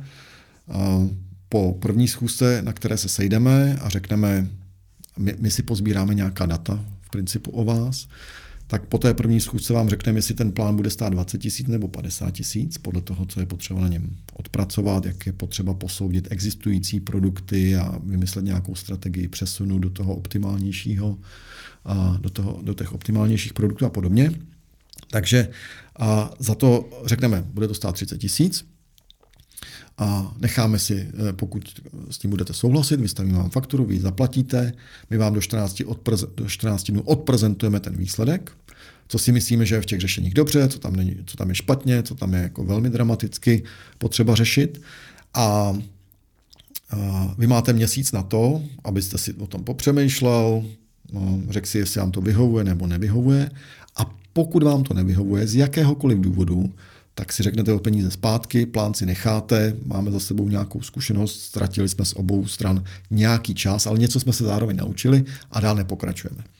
A pokud řeknete, mě to dává smysl, to, co tam je nastavené, jak to vypadá, ten způsob přemýšlení, jak přemýšlíte o těch penězích, tak jdeme do toho dlouhodobého vztahu a v tom dlouhodobém vztahu si účtujeme 0,4% eh, z objemu mandátu každý rok. Standardně ve fondech, která často vidíte v řešeních privátních bankéřů, je tam, nevím, jestli to znáte, Michale, jaký jsou vstupní poplatky, průběžní poplatky a tak dále, ale vstupní poplatky jsou 1 až 2% často. Pak jsou průběžné poplatky, ty bývají 2 až 3% velmi často, více nebo méně transparentně, ale často to tam je. A, a žádné poplatky ze zisku. Takže ať vyděláváte nebo nevyděláváte, ta banka si vždycky strhne 1-2% na začátku, 2 až 3% každý rok z toho, co pro vás dělá. A my na začátku nemáme žádné vstupní poplatky s výjimkou poplatku za plán s garancí vrácení ceny. Když vám nevyhovuje, dál nepokračujeme a neplatíte žádný poplatek. Když řeknete, že vám to dává smysl, tak nemáme žádné další vstupní poplatky, účtujeme si 0,4% ze zisku toho klienta, teda 0,4% z majetku toho klienta a následně 10% ze zisku. Mm-hmm. A jestliže si spojíte tyhle ty dva, dvě čísla, a my říkáme klientům dlouhodobě se dá rozumně očekávat, že v to rentierské portfolio by mělo vydělávat něco mezi 5-6% ročně při inflaci do 3%, tak 10% z 5 až 6 je 0,5 až 0,6. K tomu my přidáme těch 0,4 našeho pevného poplatku a řekněme, že nám ze svých 6%, který vyděláte, zaplatíte zhruba procento. Když ale nevyděláte, zaplatíte 0,4, ne 2 nebo 2,5 nebo 3% A to je ten, to je ten rozdíl mm-hmm. mezi námi a naším placeným schématem poradenství a, a schématem které se často nachází v bankách. A vy říkáte teda 0,4 ročně, ale uh, účtováno je to kdy, protože jsou... Kvartálně. Kvartálně se to účtuje a to je čistě jako z ekonomických důvodů, nebo? Účtujeme to vždycky na konci kvartálu, uh, aby to naše cashflow bylo průběžnější, aby ten výsledek klient mohl posuzovat každý kvartál, kdyby chtěl, tak aby odešel každý kvartál v principu, tak aby jsme nebyli, jako nemáme tam žádné klauzule o tom, že nemůže ten člověk odejít ze dne na den. V principu může, protože to jsou jeho účty, jenom řekne jeho peníze. Fichtner Sero mm. už nemá přístup k tomu účtu a to je všechno. Jo, takže ten, ten model je zajímavý v jedné věci. On vás jako biznis, on nás jako Fichtner Sero vede k neustálému přemýšlení, co můžeme dělat lépe. Protože když máte klienta, a náš největší klient je dneska 300 milionů, a tomu vyděláte 10% za rok a on vám ze 30 milionů a dá 3 miliony odměnu, tak už to musí dávat smysl. Jako jemu to musí dávat smysl, aby nám tu odměnu dal. Kdyby jsme řekli, ze 300 milionů my vám budeme účtovat pevného poplatku 9 milionů ročně,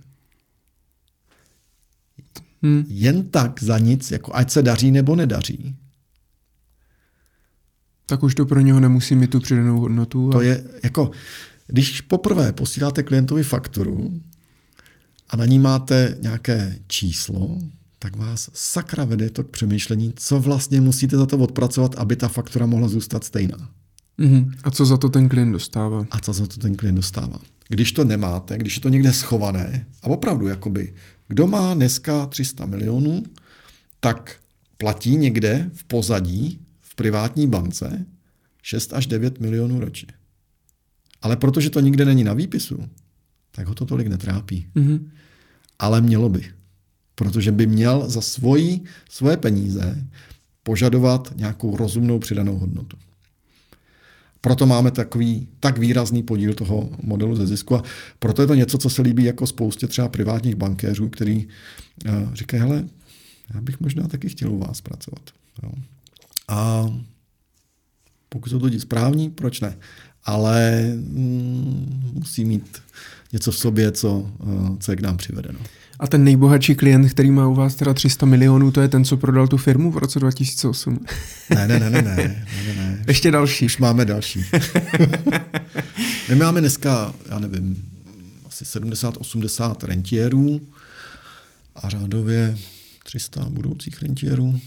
400 možná. Je to 80-20, no, takže. A ten podíl na zisku, těch 10% se účtuje eh, na jakém principu teda? High, water, high, high watermark. High watermark, to znamená, pokud je v nějakém účtovacím období, pokud tam uděláme ztrátu, tak dokud ta ztráta není odříznuta, tak neúčtujeme další poplatky ze zisku.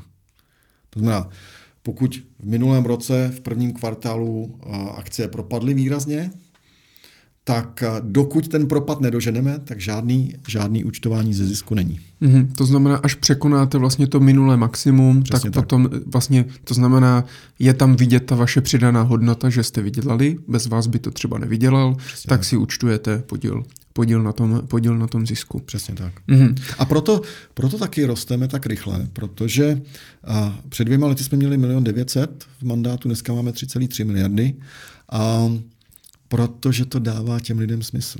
To je jakoby to podstatné. A většinou eh, k nám přichází klienti na reference.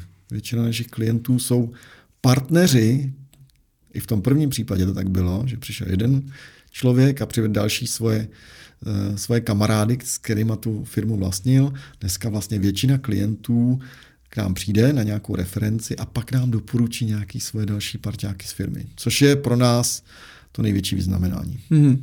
A vy máte, já vím, že vy máte i nějaké key account managery, hmm. máte nějaký vlastně tým lidí. Eh, když já budu mít těch 15 milionů a budu k vám chtít jít do služby, nebo využívat tu službu Fichtner SRO, eh, budete se vy se mnou potkávat osobně, nebo vy už se s klienty moc nepotkáváte, jenom třeba s těmi, co máte historicky? Potkávám se s velkými klienty, ale velký klienty dneska přes 50 milionů minimálně. A Většina těch lidí uh, má naše key account manažery. Máme pět lidí dneska jako account manažerů. A, a, a jejich roli je opravdu hrát jenom tu roli toho account manažera, vysvětlovat věci, které doporučujeme a uvádět je do praxe. A my to v té firmě máme hodně rozdělený, každý dělá něco, takže, takže account manažer je vztahový manažer a opravdu je potřeba, aby udržel ty vztahy a, a srozumitelnost toho, co děláme pro ty klienty. A já se potkávám s klienty, protože já jsem člověk, který má rád tu, tu reálný, ten reálný biznis. Já nejsem ten, který by odjel na golf a někde si něco hrál a, a všechno, všechno řídil jenom z hora. Já si potřebuji ušpinit ruce v úvozovkách, já potřebuji dělat tu černou práci, mě to baví. A hlavně mě to přináší nějaké nové myšlenky a inovace, které, které když člověk nevidí tu realitu klienta, tak, tak si ji neuvědomí. Takže rád se potkávám s klienty i s budoucími rentiéry, i s rentiéry. Regulérní schůzky mám já osobně s rentiéry, těmi přes 50 milionů, ale je to tak, že na té schůzce je se mnou ještě většinou ten account a ještě někdo z našeho klientského oddělení nebo náš analytik. V principu já na tu schůzku přijdu, řeknu, co si myslím na nějakých předpřipravených materiálech, které máme. A, a, ale pokud tam padnou nějaké úkoly nebo věci, které já slíbím, tak já už je nedodržuju, dodržuje to ten tým. Analytik si vezme, co má udělat za analýzu, klientský oddělení, co má udělat za transakce. Takže já se snažím ty schůzky svoje mít tak efektivní a hlavně mít na nich vždycky někoho sebou, protože když něco slíbí, musí to taky někdo dodržet. Takže a potom se ty klienti v té, v té části těch, té realizace těch transakcí a podobně potkávají na dálku de facto s mými dalšími kolegy, ne tolik se mnou. A jak často se potkáváte s těmi klienty? Já jsem někde četl, že snad i každý měsíc. S těmi největšími se potkáváme každý měsíc na 30 30 minut, 45 minut, jak kdy. No. Uh-huh. A tam teda řešíte, co se událo, co nového v portfoliu, kolik jste jim vydělali a podobně. Nebo prodělali. Nebo prodělali. Ne, vždycky vyděláváme samozřejmě. A, a, a je důležité jako s těmi klienty mluvit o to víc, když jsou ceny dole, než když jdou ceny nahoru, tak to nikdo neřeší. A když jdou ceny dolů, tak je potřeba vědět, jak na to, jak k tomu přistupovat, jak o tom přemýšlet, jak o tom přemýšlíme my. Mm-hmm. Takže s těmi největšími klienty se potkáváme já osobně každý měsíc a zhruba na tu půl hodinku s každým možná tři čtvrtě. No. My, my jsme, vlastně se bavíme v lednu v, roce 2019 eh, a před eh, pár dny, týdny, tak eh, proběhly vlastně na konci roku 2018 nějaké výprodeje na finančních trzích. Některé akciové indexy spadly až skoro o 20%.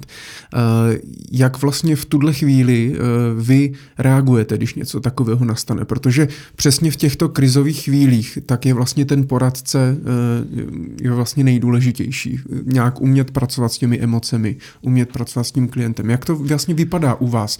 Index jde dolů a vy ráno vstanete a jak to vypadá? A máme radost. Uh, protože, já, já nebudu říkat, jak to vypadalo, jak to vypadalo mm-hmm. uh, před měsícem, necelým. 18. prosince uh, ceny poklesly od svého minulého maxima na nějaký, nějaké významné procento a to je eh, o procento, které spouští u nás nákupní příkazy. Takže v té naší strategii, kterou máme, tak my nespoléháme na to, že budeme vědět, eh, že nám ta křišťálová koule řekne, co bude zítra. My spoléháme na nějakou předem danou strategii a předem dané, předem daná řešení, která počítají s tím, když trh bude nahoru, budeme dělat tohle, když trh bude uh, jako žádný velký pohyb, tak budeme dělat tohle. A když trh bude o 10% dolů, uděláme tohle, o 20 tohle, o 30 tohle, o 40 tohle. Takže my vlastně máme předem domluveno s klienty, co budeme dělat, když nastane nějaká situace. A proto jsme 18. prosince pro klienty oslovovali a říkali jsme, teďko je potřeba nakoupit. Protože ceny jsou o 10% nebo 15% eh, níže, než byly eh, v září letošního roku na svých minulých vrcholech a je to dobrá příležitost. Tak jako to bývá obvykle dobrá příležitost každé 3-4 roky, kdy ty trhy o 15 až 20% kliknou níže. My nevíme, jestli ty trhy nebudou dál pokračovat v poklesu. To se může stát. Ale to portfolio máme postavené tak, aby jsme, když budou pokračovat v poklesu, mohli i tenhle ten pokles, další, třeba o dalších 10%, znovu využít k nákupům.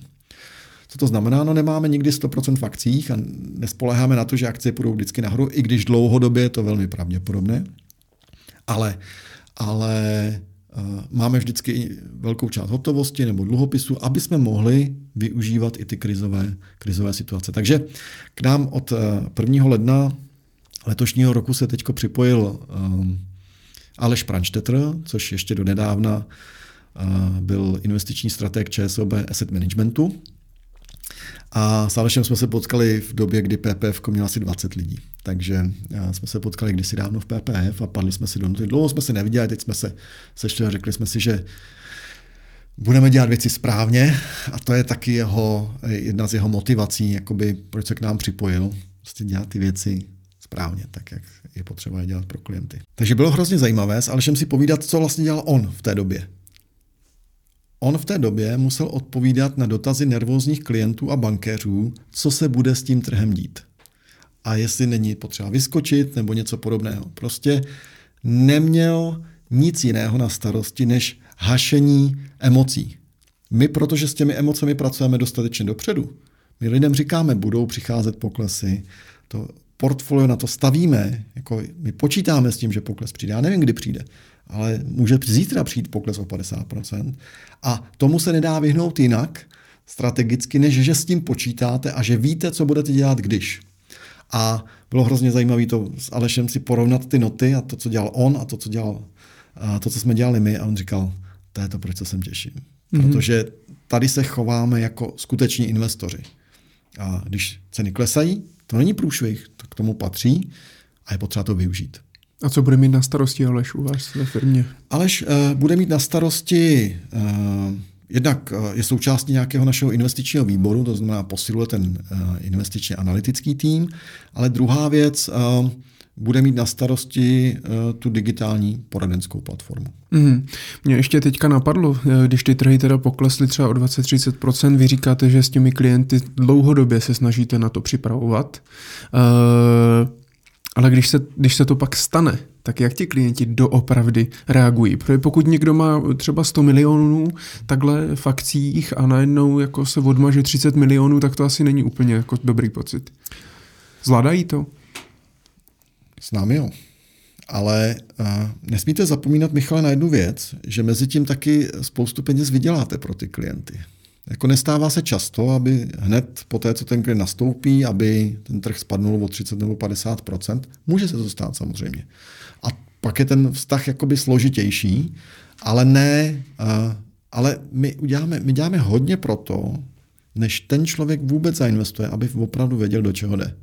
A tím, že máme velkou část naší odměny jako e, nastavenou jako motivaci ze zisku, tak ten člověk ví, že když nemá on nové peníze ze zisku, ani my nemáme dvě třetiny našich dlouhodobých poplatků. Prostě nemáme bonusy, nemáme, nemáme. Prostě, protože ten fixní poplatek není zas tak velký. Takže, takže to, že jsme ekonomicky na jedné lodi a to, že děláme hodně v té přípravě, než vůbec začneme investovat, a není to tak jako, jo, vy máte 20 milionů, tak pojďte, zítra to jako u nás to je jako několika týdenní cesta, než se k tomu dostaneme.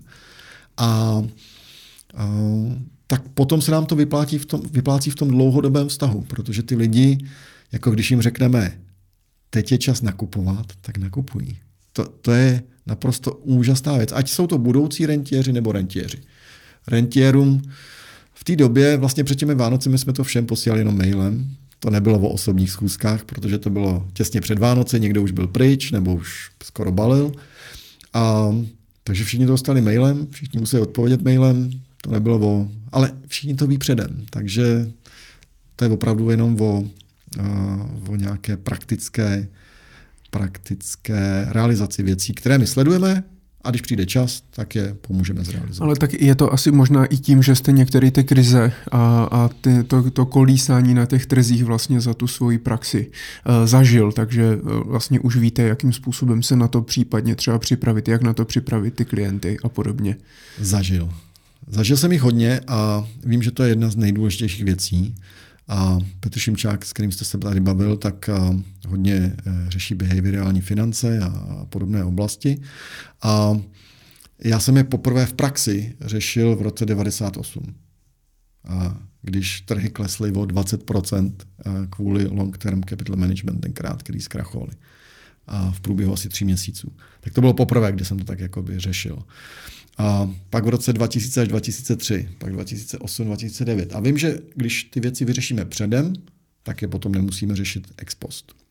A většina lidí v tom investování dělá tu chybu, že se investic všimne v okamžiku, kdy je něco hrozně krásného a vypadá to dobře. A to je jedno, jestli to je akcie v roce 2007, zlato 2011, a ne, nemovitosti na pronájem v Praze v těchto dnech nebo kryptoměny před rokem. V té době se o tom všude píše a všichni do toho naskakují. Já když mám workshopy pro potenciální klient, tak první věc, kterou se ptám, o čem byste se chtěli dneska dozvědět. A to, o čem mi řeknou, že se chtějí dozvědět, vyškrtnu z investic jako na příští rok a půl, protože vím, že to je pravděpodobně něco, co je bublina.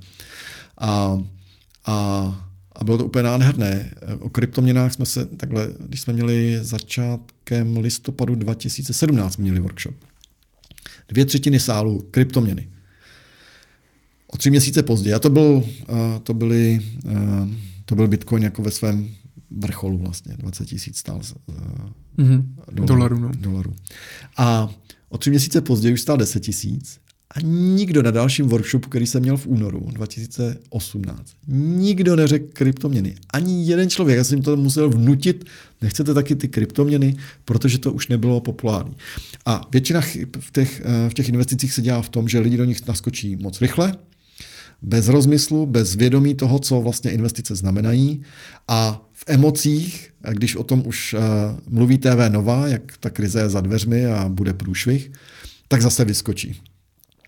A takových příkladů jsem viděl hodně. V Americe jsem viděl na, na jednom příkladu vlastně skoro rodinného přítele, nebo rodinného, rodinného přítele, ne skoro, a, kteří byli starší lidé. My jsme byli v Americe tři roky s rodinou a, a oni, byli jsme tam 2010 až 2013 a oni zainvestovali před krizí roku 2008 do akcí důchodci vzali všechny svoje životní úspory, 300 tisíc dolarů a zainvestovali je do akcí. Protože to bylo to nejlepší a celý jejich život to fungovalo. Oni nikdy neměli akci, ale jako, když se podívali 50 let zpátky, zjistili, že to fungovalo. A o rok a půl později, když přišli o 60% svých celoživotních úspor během roku a půl, tak prodali. Protože už nevydrželi ty emoce. Syn, 40-letý syn toho, toho pána mu říkal, to prodej, já jsem ti to říkal, nemáš to dělat. Jeho manželka říká, nebude mít vůbec nic na penzi, budeme úplně v pytli. A, a to jsou věci, které nechcete, aby se stávaly vašim klientům. A když si nedáte tu práci s nimi o tom promluvit před tou investicí, tak se to většině lidí stane. A Petr Šimčák má krásné statistiky, kolik vydělávají fondy a kolik vydělávají jejich investoři, protože naskakují a vyskakují a příliš často ve špatný okamžik. A to ale není problém těch fondů. To je problém distributorů nebo poradců a bankéřů. Jako kdo jiný ovlivňuje to, jestli zainvestujete nebo nezainvestujete? No váš bankéř, váš poradce. A ten, s kterým se radíte. Málo kdy to je člověk sám o sobě. Pokud jo, je to jeho rozhodnutí. Ale bohužel často, a to vede často v tom, eh, v tom biznisu bankovním k tomu, jako potřebujeme splnit plán, musíme mít nějaká aktiva. A já sám jsem zažil na pobočce jedné velké banky, a že bankéř, který přede mnou stál, bylo to v roce, na jaře 2015, přišla nějaká holka eh, k té pobočce, kde já jsem potřeboval něco vyřešit kvůli hypotéce.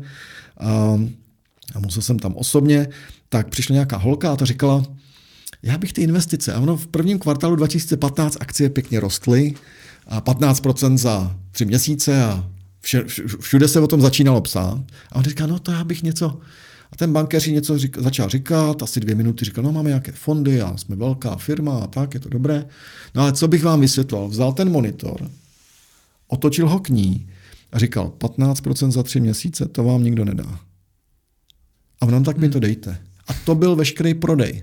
Ten člověk, který to koupil, ta holčina, buď z toho utekla a později s tím špatným pocitem, jako že už to dlouho dělat zase nebude, že a nebo nikdy. Neskočí, nebo nikdy.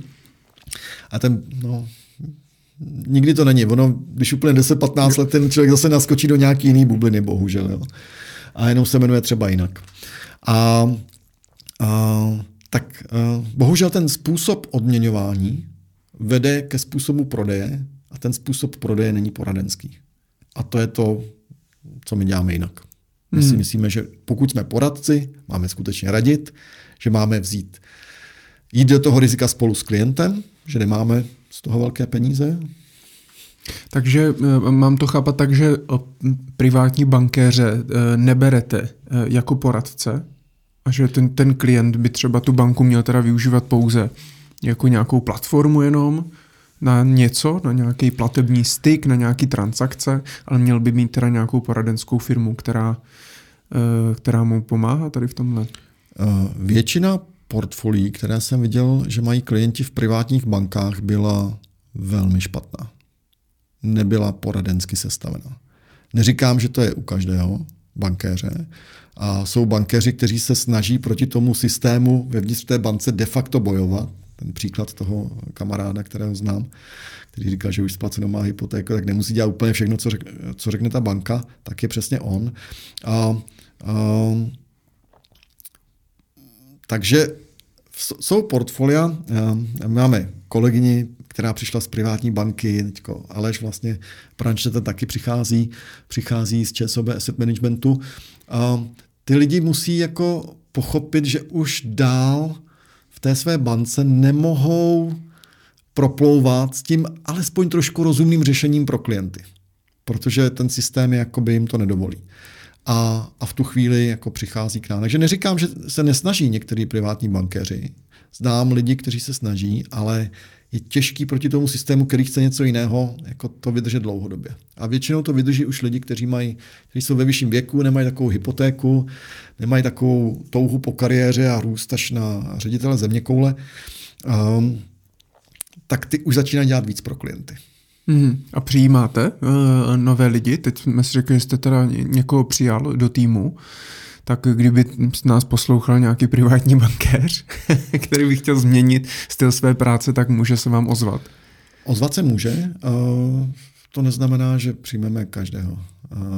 Je to spíš o tom, proč se ozývá, co je to důležité pro něj.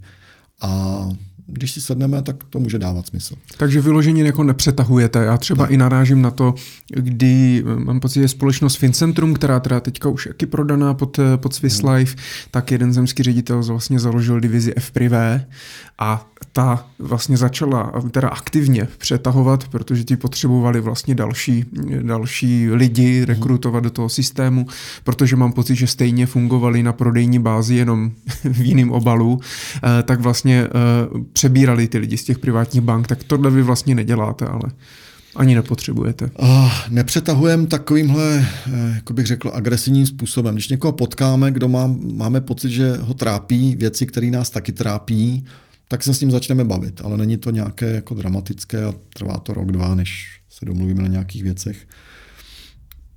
A než ten člověk si řekne, že jako mu to stojí za to, no, a když je někdo bankéř celý život, tak ono opustit tu tu, tu schránku bankovní jako není nikdy úplně triviální. Ale v poslední době to vnímám víc a víc od víc a víc lidí, že, že je to trápí. A ono to je možná i trošku věkem. U někoho je to už ve 30 letech, ví, že takhle to být nemá že je potřeba něco řešit jinak. Ale ve spoustě případů je to právě v, těch, v tom věku 45, 50, že ty lidi už ví, že jsou věci, které jako chci dělat a jsou věci, které nechci dělat. A to, co chtějí dělat, aspoň většinou z toho, co já znám privátních bankéřů, chtějí dělat dobrou práci pro své klienty. ale ne vždycky jim je to umožněno a ve chvíli, kdy ten pohár přeteče, tak ten člověk se, se většinou třeba ozve a řekne, hele, já bych to chtěl možná nějak řešit. Ale Uh, ozvat se mohu, mm. ozvat se mohu, ale nemůžu nic líbit samozřejmě. A my jsme se tady bavili o tom, že máte nějaký investiční výbor, máte nějaké key account manažery. Mě by možná ještě zajímalo, jak vlastně máte postavenou eh, nějakou hierarchii v té firmě? Co tam teda je všechno za oddělení? Co mají na starosti? Eh, můžete nám to trošku v krátkosti popsat, jak vlastně funguje vaše poradenská společnost? Jako každá normální firma. Proč to říkám? A protože neříkám každá normální poradenská firma v České republice, ale každá normální firma. Takže eh, první oddělení, který ta, ta firma má, je oddělení prodeje a marketingu. To jsou lidi, to jsem především já a potom dva mý kolegové. My máme za úkol akvírovat klienty. Nikdo jiný. Neexistuje, že by klienty akvíroval někdo jiný. Takže naší rolí je dostat toho klienta do fáze, kdy mu řekneme, my děláme takhle, na workshopu, přes investiční kurz, jakýmkoliv způsobem, na osobní schůzce. A pokud vám to dává smysl, potřebujeme s váma udělat nějaký první rozhovor, to už s váma udělá ten key account a bude se o vás starat dál.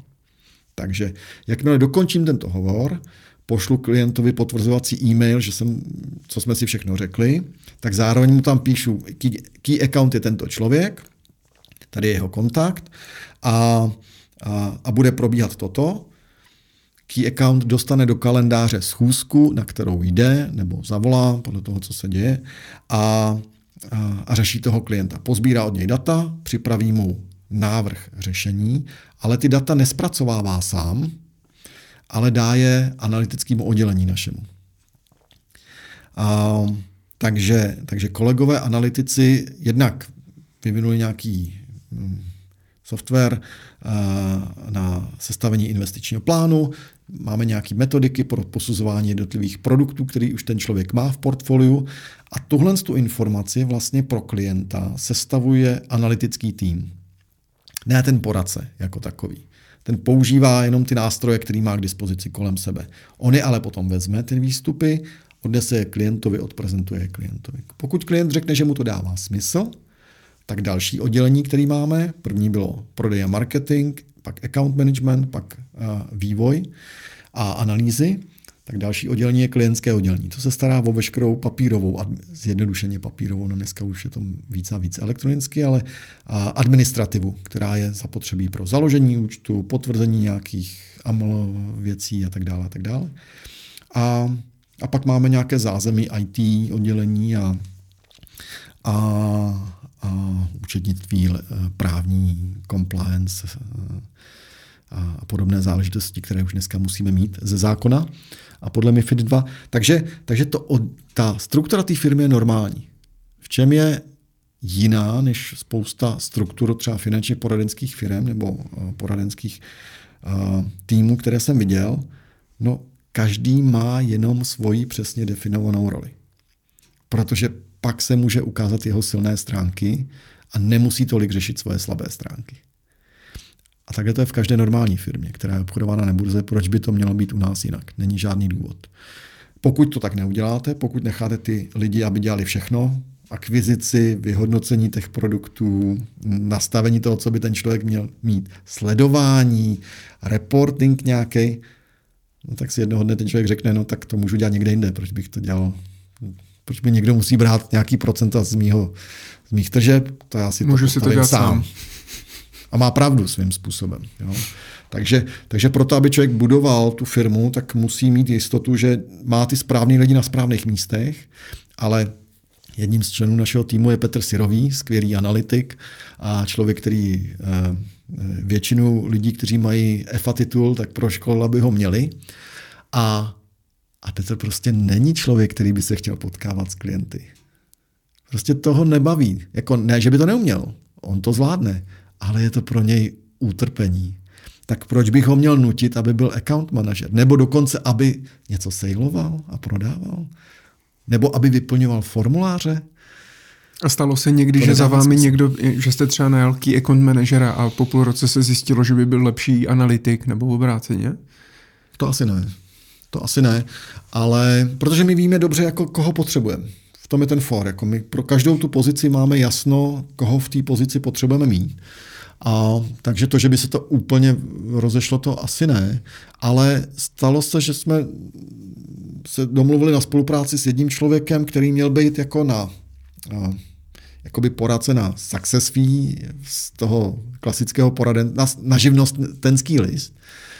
A zjistili jsme po roce, že, to, že mu to prostě nejde, že v, očích svých klientů pořád je ten pojišťovák a hypotéční makléř, ale nemá tu značku toho investora. A, a tak jsme se domluvili, že přejde do toho interního týmu, a, který je normálně placený, fixně a tak dále a tak dále a má nějaký bonusy, ale je to víc zaměstnanecký vztah. A, a ten člověk se dneska běžně stará o klienty, největšího klienti jsou 50 a 60 milionů. Jo? A, mm-hmm. a nemá s tím největší problém. Ale měl na sobě to stigma té minulosti a i v sobě měl to, musím dělat všechno, musím být brouk pitlík, protože když se nepostarám o svůj počítač, nemám počítač, když prostě všechno. A, a bylo pro něj těžké se zařadit do toho systému, jako odsuť, podsuť, odsuť, podsuť. Stejně tak privátní bankeři, s kterými třeba pracujeme, tak oni na té pobojce mají spoustu práce, která je irrelevantní pro ten, pro, to investič, pro investování toho klienta. Karty, hledání toho, kde ta karta skončila, když nepřišla klientovi domů a já nevím co všechno. Je tam spousta maličkostí, která vyplývá z toho běžného platebního styku, který vlastně ty privátní bankeře odvádí od toho, aby se věnovali tomu investování. Takže naši klienti mají všichni svoje bankéře, ale ty s nima řeší ty svoje bankovní záležitosti. A naši account manažeři, bývalí privátní bankéři, mohou řešit jenom ty investice. Oni mají najednou 60% času navíc, který vůbec nevěděli, že by mohli někdy mít, protože najednou řeší jenom určitou část a to ani v té bance neměli úplně tu svobodu. Taky tam museli dělat spoustu věcí, včetně toho, že museli podepisovat ty formuláře s klientama. U nás mm. to fakt máme rozdělené. Jo? Každý dělá něco. A proto to každý ho baví. Jako, to je ten for. Jako, dělejte práci, která vás baví. Ne, kterou vám někdo při, jako přinutí, abyste dělal. To dlouho nevydržíte. Mm. Tak jsme si uh, rozebrali divizi rentierskou. Uh, my jsme tady i několikrát v tom rozhovoru už zmínili uh, nějaké digitální poradenství, digitálního poradce, mm-hmm. váš online kurz pro budoucí rentiéry investguru.cz. A ten digitální poradce váš se jmenuje Frank. A vy jste teda říkal, že já musím mít 15 milionů, abych teda šel do té do tý rentierské divize, do té osobní, aby jsme se spotkávali osobně. A pokud nemám tolik peněz, ale chci s vámi investovat, nebo chci, abyste mi radili, kam mám investovat, jakým způsobem a podobně, tak můžu využít teda toho Franka. Mm-hmm. A ten teda funguje konkrétně jak? Nebudem se teda potkávat osobně, všechno teda já vyřídím online přes nějakou aplikaci, nebo jo. jak to funguje? Um, já bych neřekl, že máte Franka, já bych řekl investguru.cz. Jděte se podívat, a kde na, na tuhle stránku, podívejte se na kurz, kde je, něk, je tam několik videí zdarma, jestli by vás to zajímalo nebo ne. A pokud chcete a opravdu jednoho dne se stát rentiérem, a je to možné, jako budoucí rentiér, většina lidí si myslí, že na to nedošáhne. Když se řekne rentiér, tak všichni mají pocit, že to jsou ty lidi s tím s tím, jak si podpalují doutníky 100 dolarovými bankovkami, tak to vůbec není. Rentier je pro mě někdo, kdo má zhruba stejné příjmy jako dneska, nebo stejn, jako je schopen pokrýt své současné výdaje, aniž by chodil do práce. To znamená, že pokud má ty výdaje na život a na dovolené ve výši 30, 40, 50 tisíc, tak, tak má dost majetku na to, aby mu z nich aby mu z toho majetku šel nějaký pasivní příjem, který mu zajistí tento, uh, tento pasivní příjem, nebo který mu zajistí tu, ten životní styl.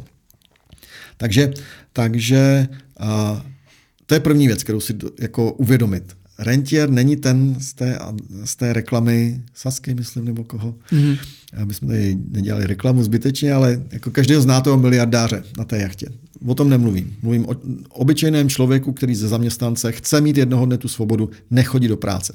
Není to tak, že nechodí. Většina lidí, můj první klient, s kterým jsem začínal v roce 2003, když eh, po nějakých 14 letech, 13 letech 12, 13, ne, 13 letech asi jsme se sešli a na začátku jsme si řekli do 15 let nezávislost, tak uh, už měl dost majetku na to, aby v principu se stal jednoho dne nezávislým. A já mu říkám, Romane, chceš nebo ne? Nebo a on říká, no ne, ještě je brzo, jako ještě, ještě budu, jako, tak to posuň jako třeba o sedm let, nebo to ještě, ještě nechci prostě. A teď, když jsme se potkali znovu, tak říká, už chci.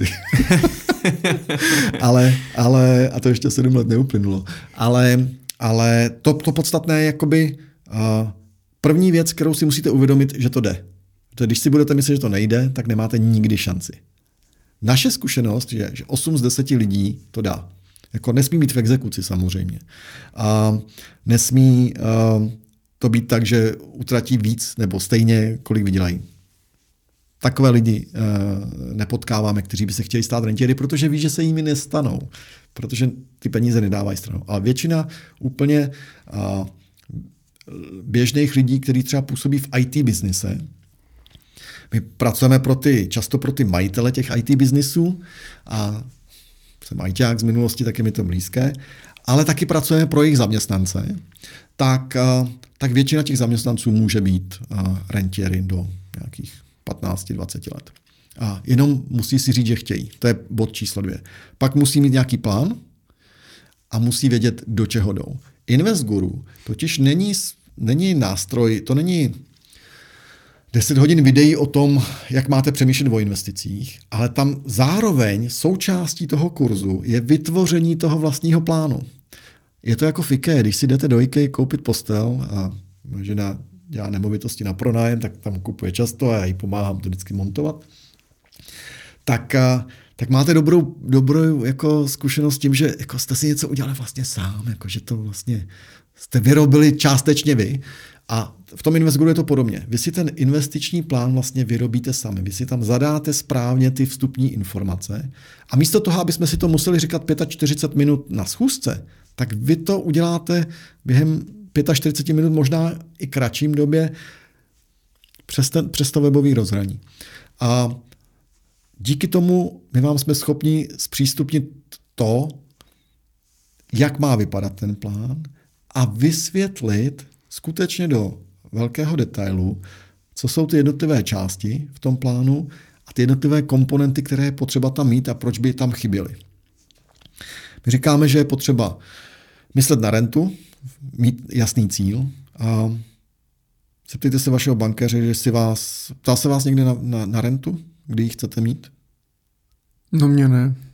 Já jsem ve FIU, takže... Ko- ve FIU se mě taky neptají na rentu, to je pravda. A, ne, ale jako kolik bankéřů se ptá na rentu? Na nejdůležitější cíl, který většina lidí má. No neptá. Myslím Málo si, kdo. Že neptá. Jo, takže je potřeba si to ujasnit, tuhle tu část. Pak je potřeba si uvědomit, a, že vás budou provázet emoce v tom investování. A my v tom kurzu máme praktické příklady i simulátory toho, jak se chovat a jak, jak, by, jak to může působit na lidi a tak dále. A tak dále. A pak mít jasnou alokaci, diverzifikaci a dobře si vybrat produkty podle nějakého systému. Tohle, ta diskuze, která vlastně ona probíhá v tom online svým způsobem, tak je stejná, jako my probíráme s lidmi, kteří mají 100 milionů. Akorát, že tam to děláme osobně a trvá nám to prostě těch 10 hodin na x schůzkách nebo v průběhu roku až dvou, než s tím klientem začneme a něco děláme, tak si to povídáme průběžně.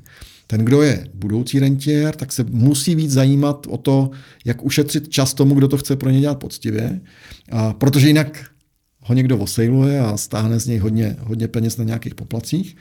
A ušetří čas on, ušetří čas ten, ten poradce, nebo my na té druhé straně a on si vlastně ty věci vyřeší sám.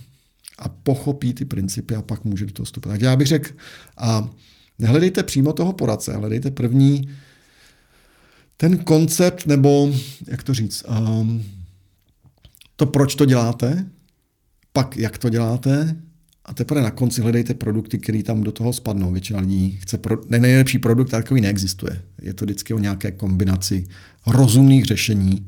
A to je to skutečné mm-hmm. řešení na rentu. Já se v tom jenom trošku ztratil, takže InvestGuru, eh, tam si najdu teda ty videa, to povídání, eh, ten, ten základní koncept o Vy, tom investování. Vyplníte si tam vaše, inf, vaše údaje, mm-hmm. které bychom normálně si vyplňovali spolu při osobní schůzce. Vy si to tam všechno vyplníte a, a součástí toho kurzu je prostě vytvoření vašeho vlastního investičního plánu. Mm-hmm. A na tom Frankovi teda dělám co? InvestGuru vám pomůže vytvořit váš investiční plán a Frank vám ho potom pomůže zrealizovat. Otevřít vaše investiční účty v různých institucích, říkat vám, co je potřeba nakoupit nebo co je potřeba prodat, říkat vám, jaká je situace na trhu a tak dále a tak dále. Takže Frank je váš dlouhodobý průvodce na té cestě. InvestGuru je vlastně začátek té cesty. A, a mezi InvestGuru a Frankem je, je dohoda mezi tím, že když si v InvestGuru vytvoříte nějaký plán, tak Frank ho, Frank ho umí respektovat. Stačí říct jako chci s tím pomoct a Frank už ví, že je to ten váš plán, nemusíte mu to znovu někdy vyplňovat nebo něco podobného. Mm. A jaký je ten rozdíl mezi Frankem a Vladimírem? Uh, Frank tam ty videa vydrží dlouho a Vladimír tam je natáčel dlouhou dobu, vždycky ho někdo opravil, tak, tak to bylo, a má víc energie asi. A ne, tak na Frankovi se samozřejmě můžu rozkrájet, jako to, je, to je to kouzlo, že najednou můžu se osobně bavit s x lidmi najednou a každému můžu předat to, co je potřeba. A třeba dneska do dneška, když děláme akvizice, tak jako všichni klienti, všichni klienti s výjimkou těch, co jdou do do eh, InvestGuru, ale všichni osob, klienti, kteří jdou do osobního poradenství, jdou vždycky přeze mě. Já jsem první člověk z firmy, který s nima mluví. Ve chvíli, kdy řeknou, já mám zájem nějakou spolupráci, přijdou na nějakou referenci nebo je potkáme někde na nějakém našem workshopu, vždycky s nimi mluvím na začátku já, protože chci mít jistotu, že naplníme jejich očekávání. Protože když je nenaplníme, tak já jako majitel firmy to nejvíc budu pocitovat. Ty lidi budou nešťastní, eh, naštvaný a to já nechci. A to samozřejmě se projeví na morálce našich lidí, jako vevnitř v týmu. Ne, prostě chci s každým mluvit, s každým si ujasnit jeho očekávání a když mi někdo řekne, já chci co největší výnos s co nejmenším rizikem, tak já řeknu, to my bohužel neumíme.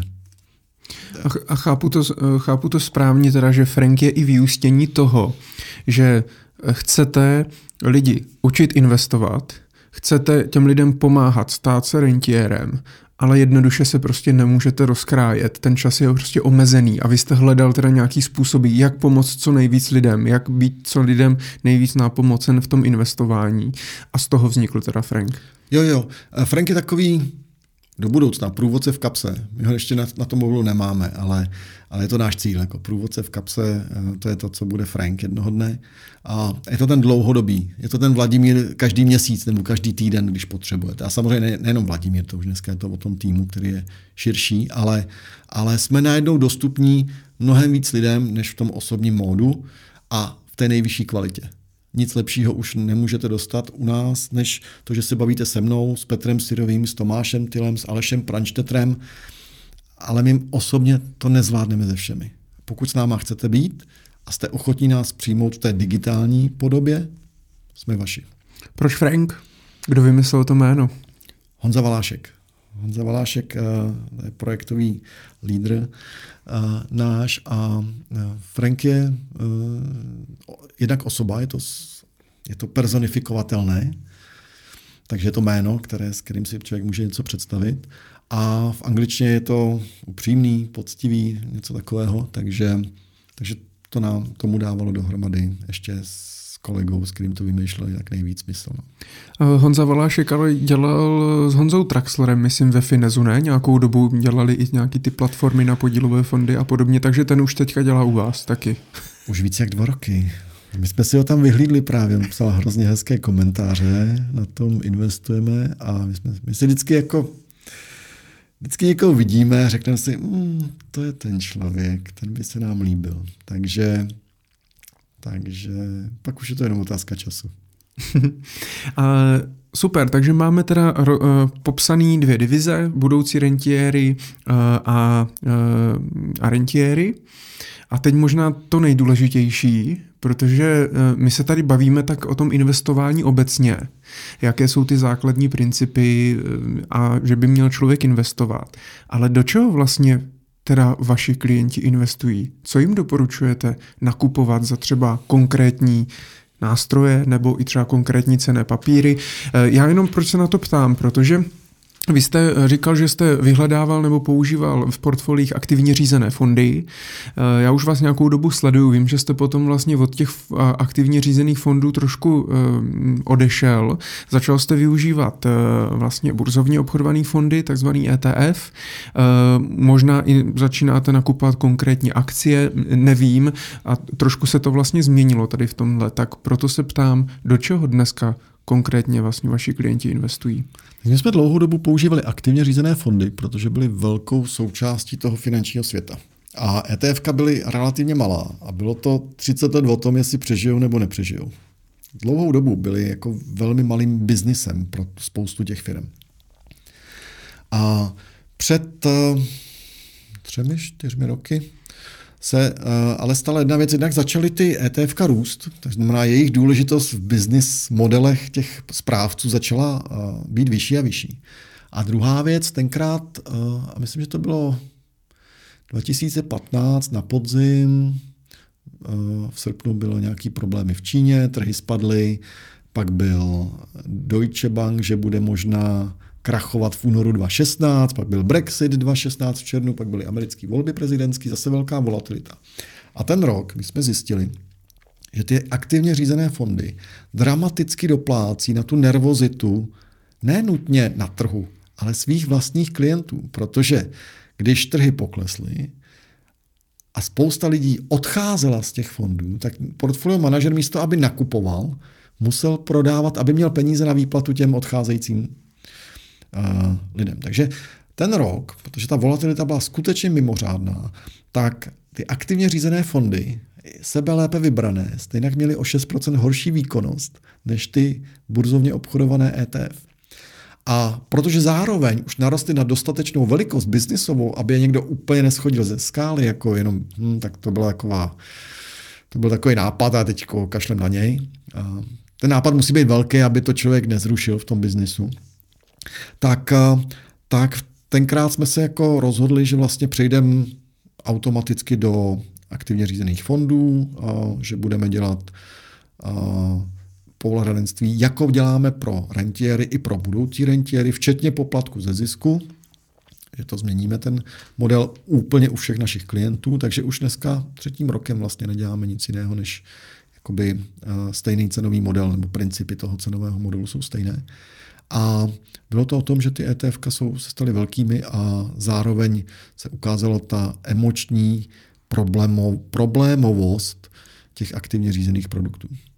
Mm-hmm. Takže dneska ETF eh, e teda eh, tvoří podstatnou část portfolii vašich klientů. Mm, přesně tak, no. ETF jsou a, a, ET, a ETF na co? Protože jsme třeba zrovna s Petrem Šimčákem jsme se tady bavili, že vlastně ETF je jenom uh, vlastně název, že to neznamená automaticky, že ETF rovná se pasivní investice, protože mm. ETF může být vlastně na cokoliv. Uh, tak co konkrétně? To znamená, kupujete nějaké teda indexové fondy, které kopírují dané indexy, nebo? Indexové fondy uh, především na Ameriku. Uh, už dlouhodobě od roku 2011 máme převážené americké akcie v portfolích. A když říkám akcie, mám na mysli fondy nebo ETF. Mm-hmm. Uh, kupujeme, my se zaměřujeme na ty, my máme strategii Wealth Protection. To je strategie, která se snaží vyhybat rizikům, jak, jak, jak jen to jde.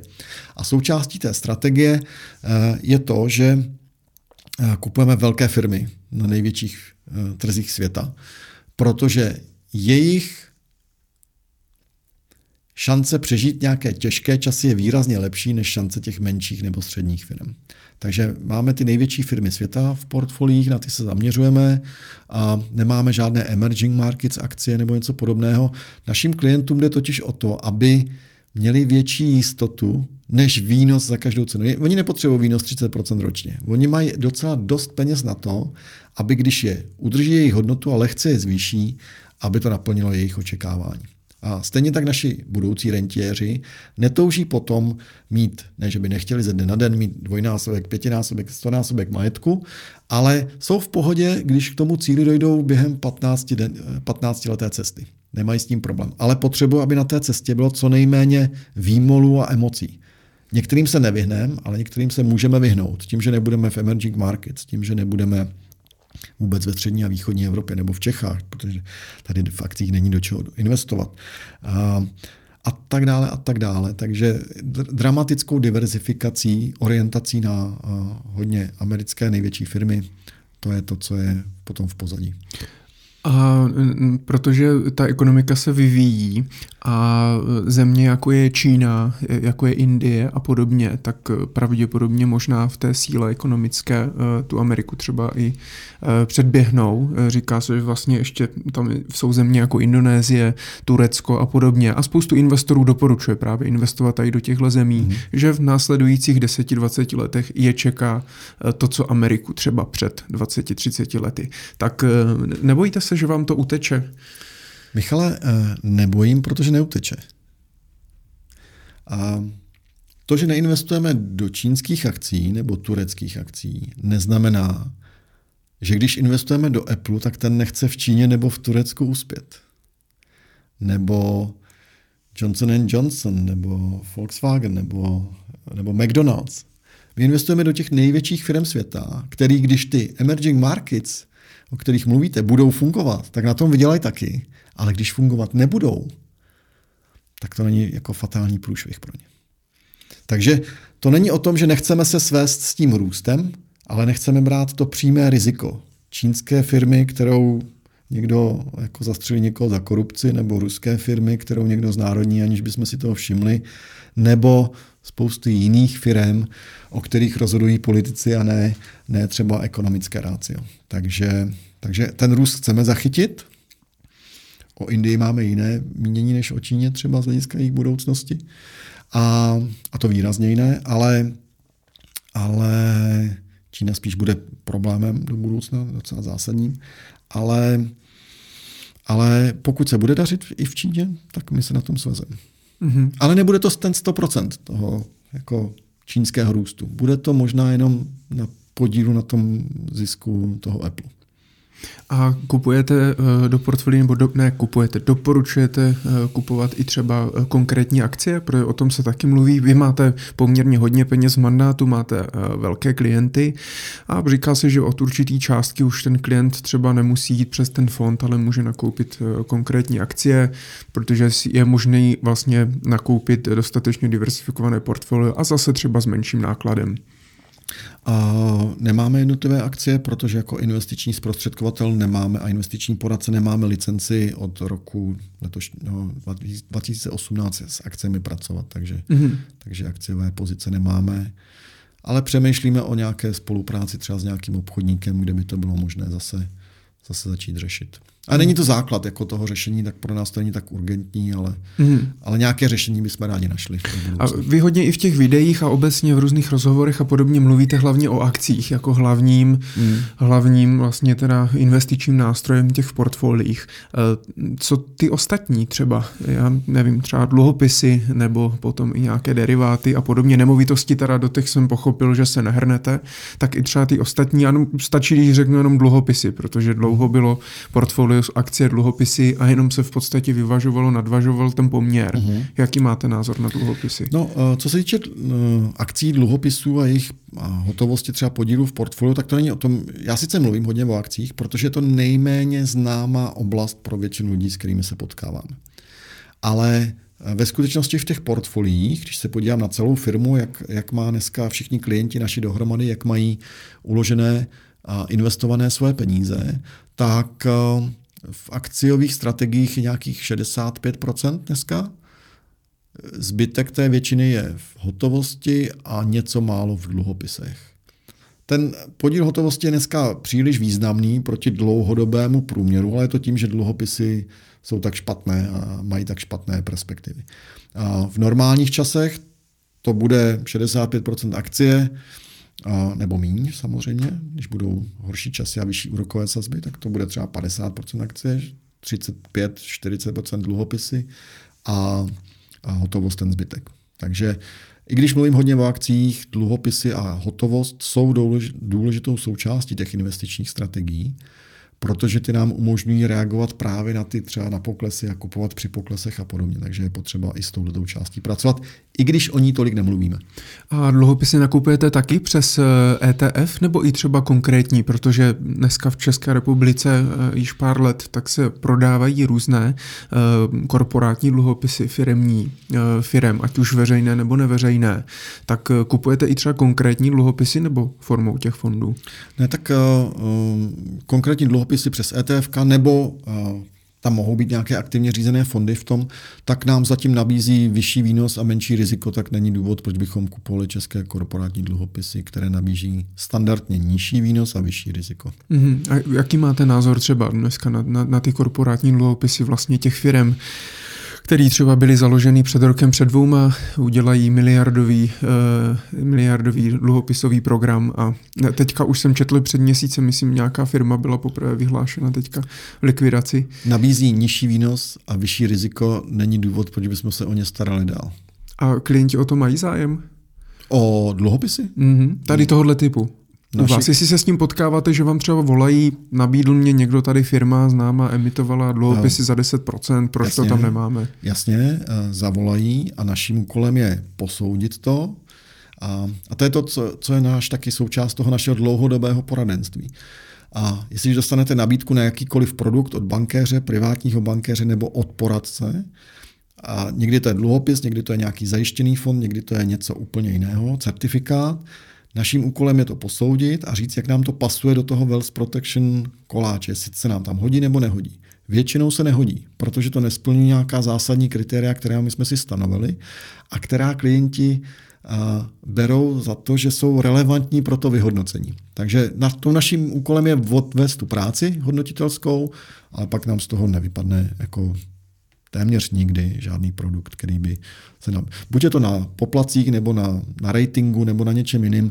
A dlouho, dlouho jsme neměli asi produkt, který by dával smysl a, a prodával se v bankách. Občas to tak je, kdysi dávno před sedmi lety spořící protiinflační dluhopisy třeba nebo něco takového, to se taky prodávalo v bankách a, a ty jsme nakupovali.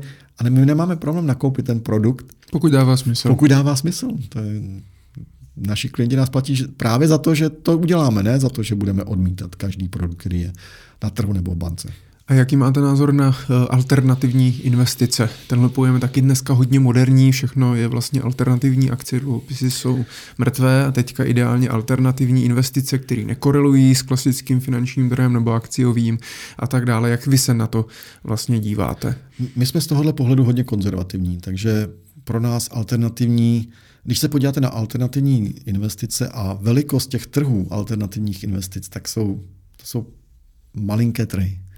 A to je jedno, o jakékoliv alternativě se budete bavit, tak to je prostě objemově hrozně malý peníze.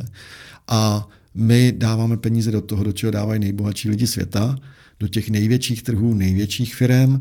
A díky tomu, že nemáme nějakou alternativu, tak nemáme možná nějaký zisk navíc potenciálně, ale taky nemáme zbytečné riziko. Takže alternativy nepoužíváme. Mm-hmm. Není důvod.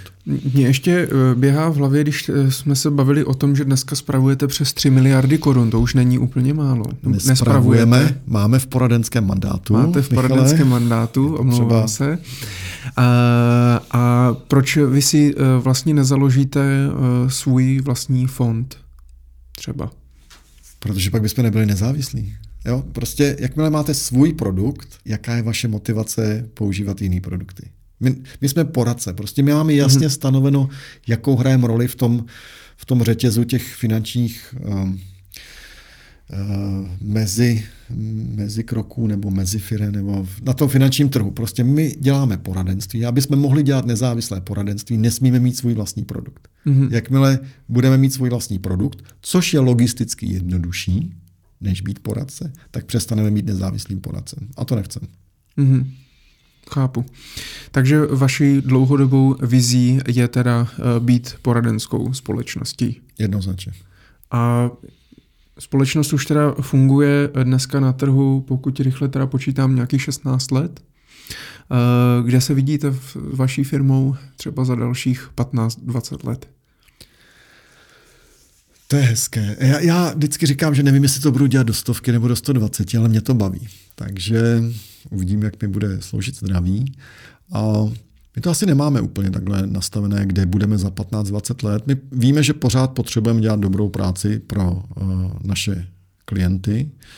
A když jim děláme tolik, že si budou moct kupovat ty Jaguary, no, tak my si je můžeme taky koupit, to je naš, náš přístup. A uh, proč třeba uh,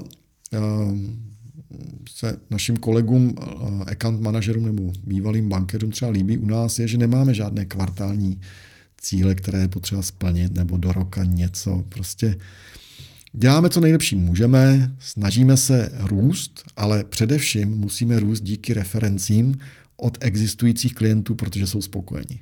Takže na to se dramaticky zaměřujeme a a když v tom růstu se nám podaří trošku víc, já vím, že to zase někde jinde bude chybět, eh, v kvalitnější komunikaci s klientem.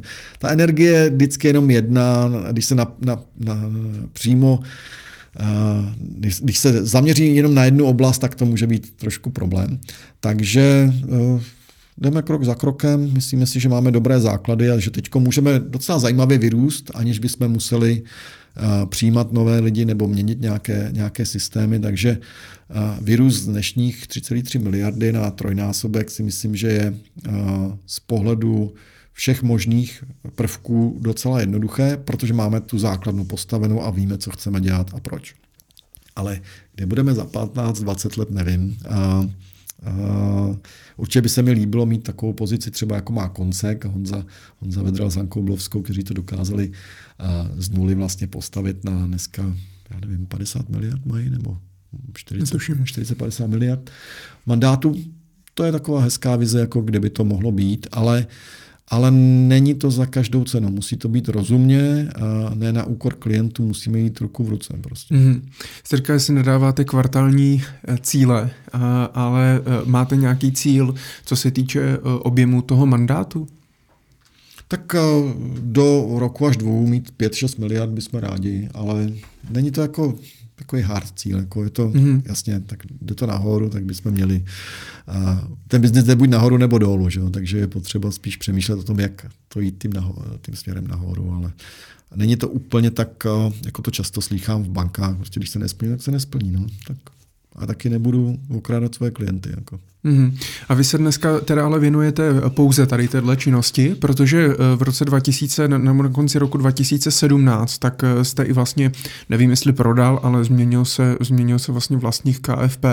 Přenechal si to vlastně Petr Pavlásek, protože i Karel Kořený uh, si založil svou společnost se svojí rodinou, uh, takže už vlastně ani v KFP nebo v nějakých dalších přidružených projektech teda nevystupujete a věnujete se pouze uh, tady tomuhle poradenství. Je to tak? Přesně Přesně tak. A souvisí to trošku s tím, co my jsme viděli v Americe, že tam je ten fokus na, na, na ten biznis eh, a na jednu věc velmi dramatický. Takže když jsme přijeli v roce 2013 po třech letech ze státu s rodinou, tak jedno z poučení, které jsme si přivezli, je fokus, fokus, fokus. Takže jsme si řekli s klukama vlastně, každý budeme dělat jednu část toho biznisu, která v minulosti nějak fungovala.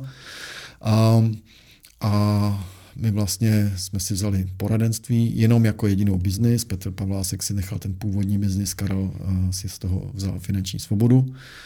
A, a dneska jedeme každý nezávisle na sobě a fokusujeme se na to, co je pro nás nejdůležitější. Takže, a myslím, že to má skvělý výsledek pro všechny.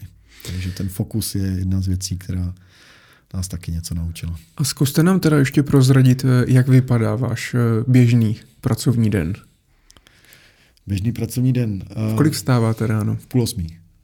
Každý cena, den v 7.30. Cena má, dcera má školu od 9, no, taky tam někdo musí odvést, protože bohužel, bohužel není na žádné dopravě, tak, a, tak 7.30 stávám. A jinak bych stával tak v 8, no, ale když máte dítě do školy, který tam nemůže dojet samo, tak se musíte snažit. A v kolik chodíváte spát? Tak to chodíváte asi spát pozdě. Uh, já jsem spíš sova, no, takže mm-hmm. já, já když usnu v půlnoci, tak jsem docela rád. No. Někdy v jedenáct, ale spíš později. No. Mm-hmm. A no pak uh, pak většinou jsou nějaký koordinační schůzky, buď firmní nebo s klientama. V první polovině měsíce dělám víc na firmě, v druhé polovině ve firmě. Mm-hmm. Co to znamená? V první polovině stavy jako více potkávám s lidma vevnitř, stavíme nějaký systémy a podobně.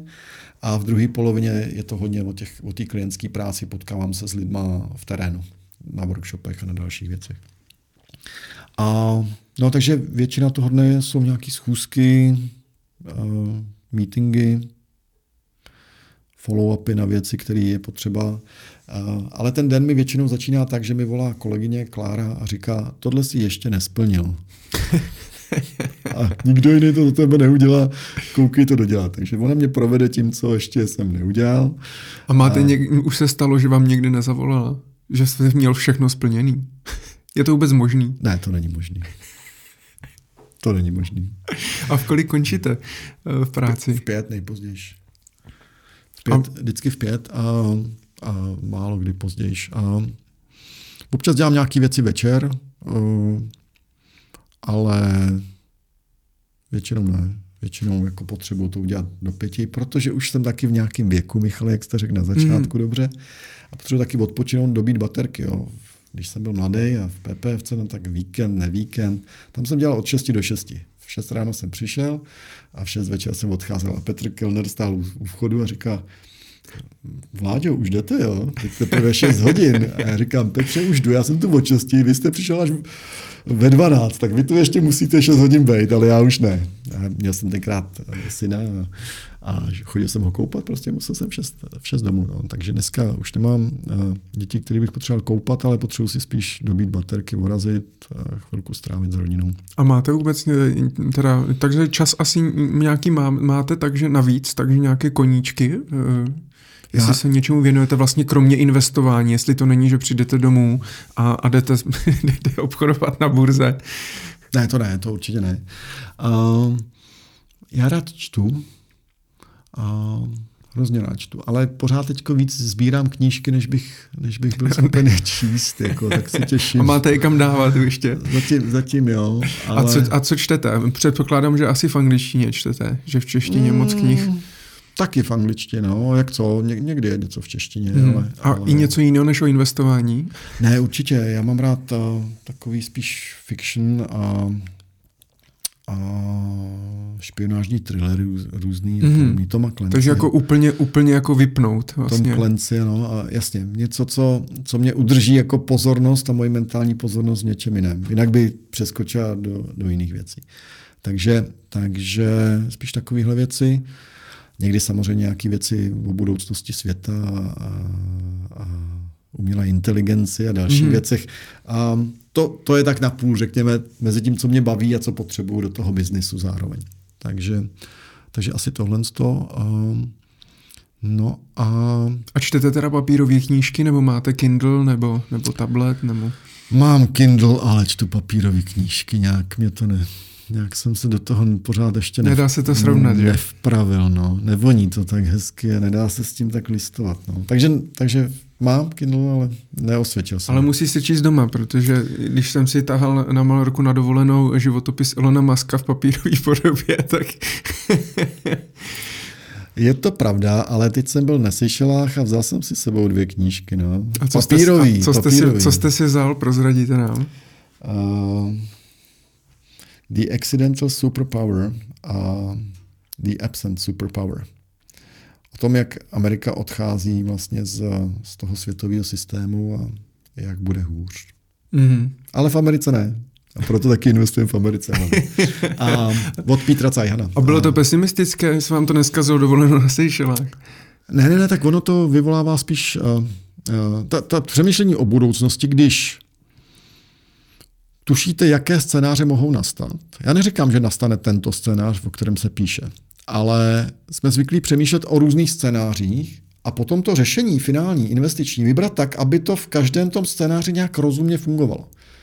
Uh, takže, takže proto potřebujeme jako vidět budoucnost v těch scénářích. Jako vidět budoucnost v jednom scénáři a vsadit na něj, to není wealth protection. To je extrémně riskantní strategie, ona to, ono to vyjde. A když to nevyjde, hm, to je blbý.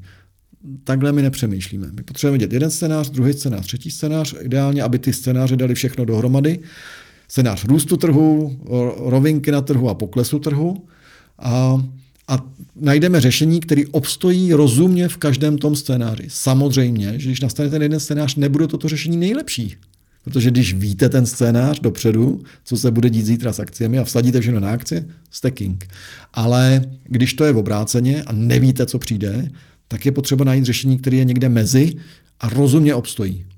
Někdy hmm. na 80%, mhm. někdy na 120%, ale nikdy to nebude jako uh, bankrot. A to je to podstatné. A kromě knížek, tak ještě napadá vás Knížky, něco? vždycky jsem rád les, takže trošku hmm. lezu. Um, a po stěnách nebo ma, po horách? Málo po stěnách většinou. Respektive eh, tam, kde bydlím, máme takový cvičný skaly, tak tam, anebo po stěnách. No. A spousta těch ajťáků leze taky, takže hmm. my můžeme se potkat, eh, potkat někde na stěně, spíš než někde na golfu. A to je třeba sport, který mě zatím se nedotkl. Hmm. Takže, takže lezení. A pak nějaký jako mm, spíš, já nejsem v ničem jako silný, ale spíš takový univerzál, že všechno mám rád. Takže. A snažíte se, snažíte se cvičit? Nesnažím. Ani se nesnažím. Eh, my jsme právě s Petrem Žinčákem jsme se zrovna bavili právě o tom, že každý ráno cvičí čikung a, a, a přes den chodí do posilovny a podobně, tak a že už jako taky, že musí to tělo trošičku jako tomu. Petr je v tomhle tom mnohem zodpovědnější než já. Perfektní, tak eh, já mám na vás poslední otázku. Nebudu se ptát, do čeho investujete, to si myslím, že v průběhu celého toho rozhovoru bylo evidentní. Ale eh, Vladimír, musíte ještě pracovat? Nebo už jste rentier? To je, to je zajímavá otázka. Uh, no něco jiného je hodnota biznesu, který člověk má a potom uh, to, kolik má fyzicky na účtě a jestli už o to živí nebo ne. Já myslím, že už dneska bych firmu mohl předat někomu, kdo by ji zvládnul. A že už bych pracovat nemusel z tohohle úhlu pohledu. Ale baví mě to, tak se mi nechce úplně. Na druhou stranu uh, kolem sebe uh, Myslím, že je vidět, že buduju jako tým lidí, který skutečně je schopný tu firmu jako vzít a řídit a už bych nemusel, kdybych nechtěl. Ale já chci. Vždycky account manažeři, když jdu s nima na schůzku, tak říkají, Vladimíra, bude, dostanu se taky ke slovu. tak já s nimi už teď někdy radši nechodím, protože říkám, já bych vám zase do toho kecal. Takže, takže eh, myslím, že nemusím, ale chci. Takže budete Protože se mě to nedokáže, nedokáže si to moc představit, že bych mhm. nepracoval. Mm-hmm. A baví mě to, jako udržuje mě to hlavu, hlavu v rychtiku a, a, a můj děda, který má 94, celý život učil jazyky na Gimplu, pak když už nevím, v 75 to nestihl na Gimplu, tak to šel učit někam do, do, na střední školu, do nějakého traktorového učiliště nebo tak. Už nebyla ta pod, kvalita tak potřeba. Ale tu hlavu pořád zapojoval. Vždycky do dneška eh, čte několik knížek za týden a, a podobně. A já vidím, jak zapojení té hlavy je tak důležitý pro to, aby člověk jako opravdu přežil. Na Warrenovi, Warrenovi Buffettovi, ale i na dalších lidech. Zakladatel Pioneer Investments, John Carey. Pioneer natočil k jeho stým narozeninám takové krátké 12-minutové video, které je vidět třeba na YouTube. Jo. To je fascinující story. To začíná v New Yorku, taxík přijíždí, z ní nějaký pán a paní vychází a to je Phil Carey. Dva měsíce před svými stými narozeninami přijíždí Filip L. Carey do své kanceláře na Wall Street. Takhle začíná to video přijede výtahem, říká, ještě mi nefoďte, že jsem si nedal kafe. Prostě ten člověk je plný energie a života a je vidět, že, ho, že celý život prožil s tím, co ho baví a, a co rád dělal. A to chci dělat taky. No.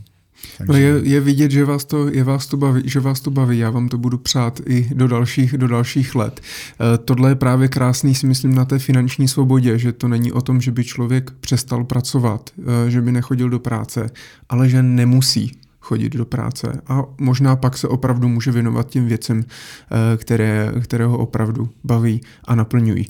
Vladimíre, já vám ještě jednou moc děkuji za to, že jste přijal pozvání eh, do našeho pořadu Myšlení finančníků. Eh, přeju vám jenom to nejlepší a já doufám nebo věřím, že se třeba za 10-15 let znovu u mikrofonu potkáme a můžeme si o tom povykládat. Bude mi potěšení, Michale. Děkuji za pozvání.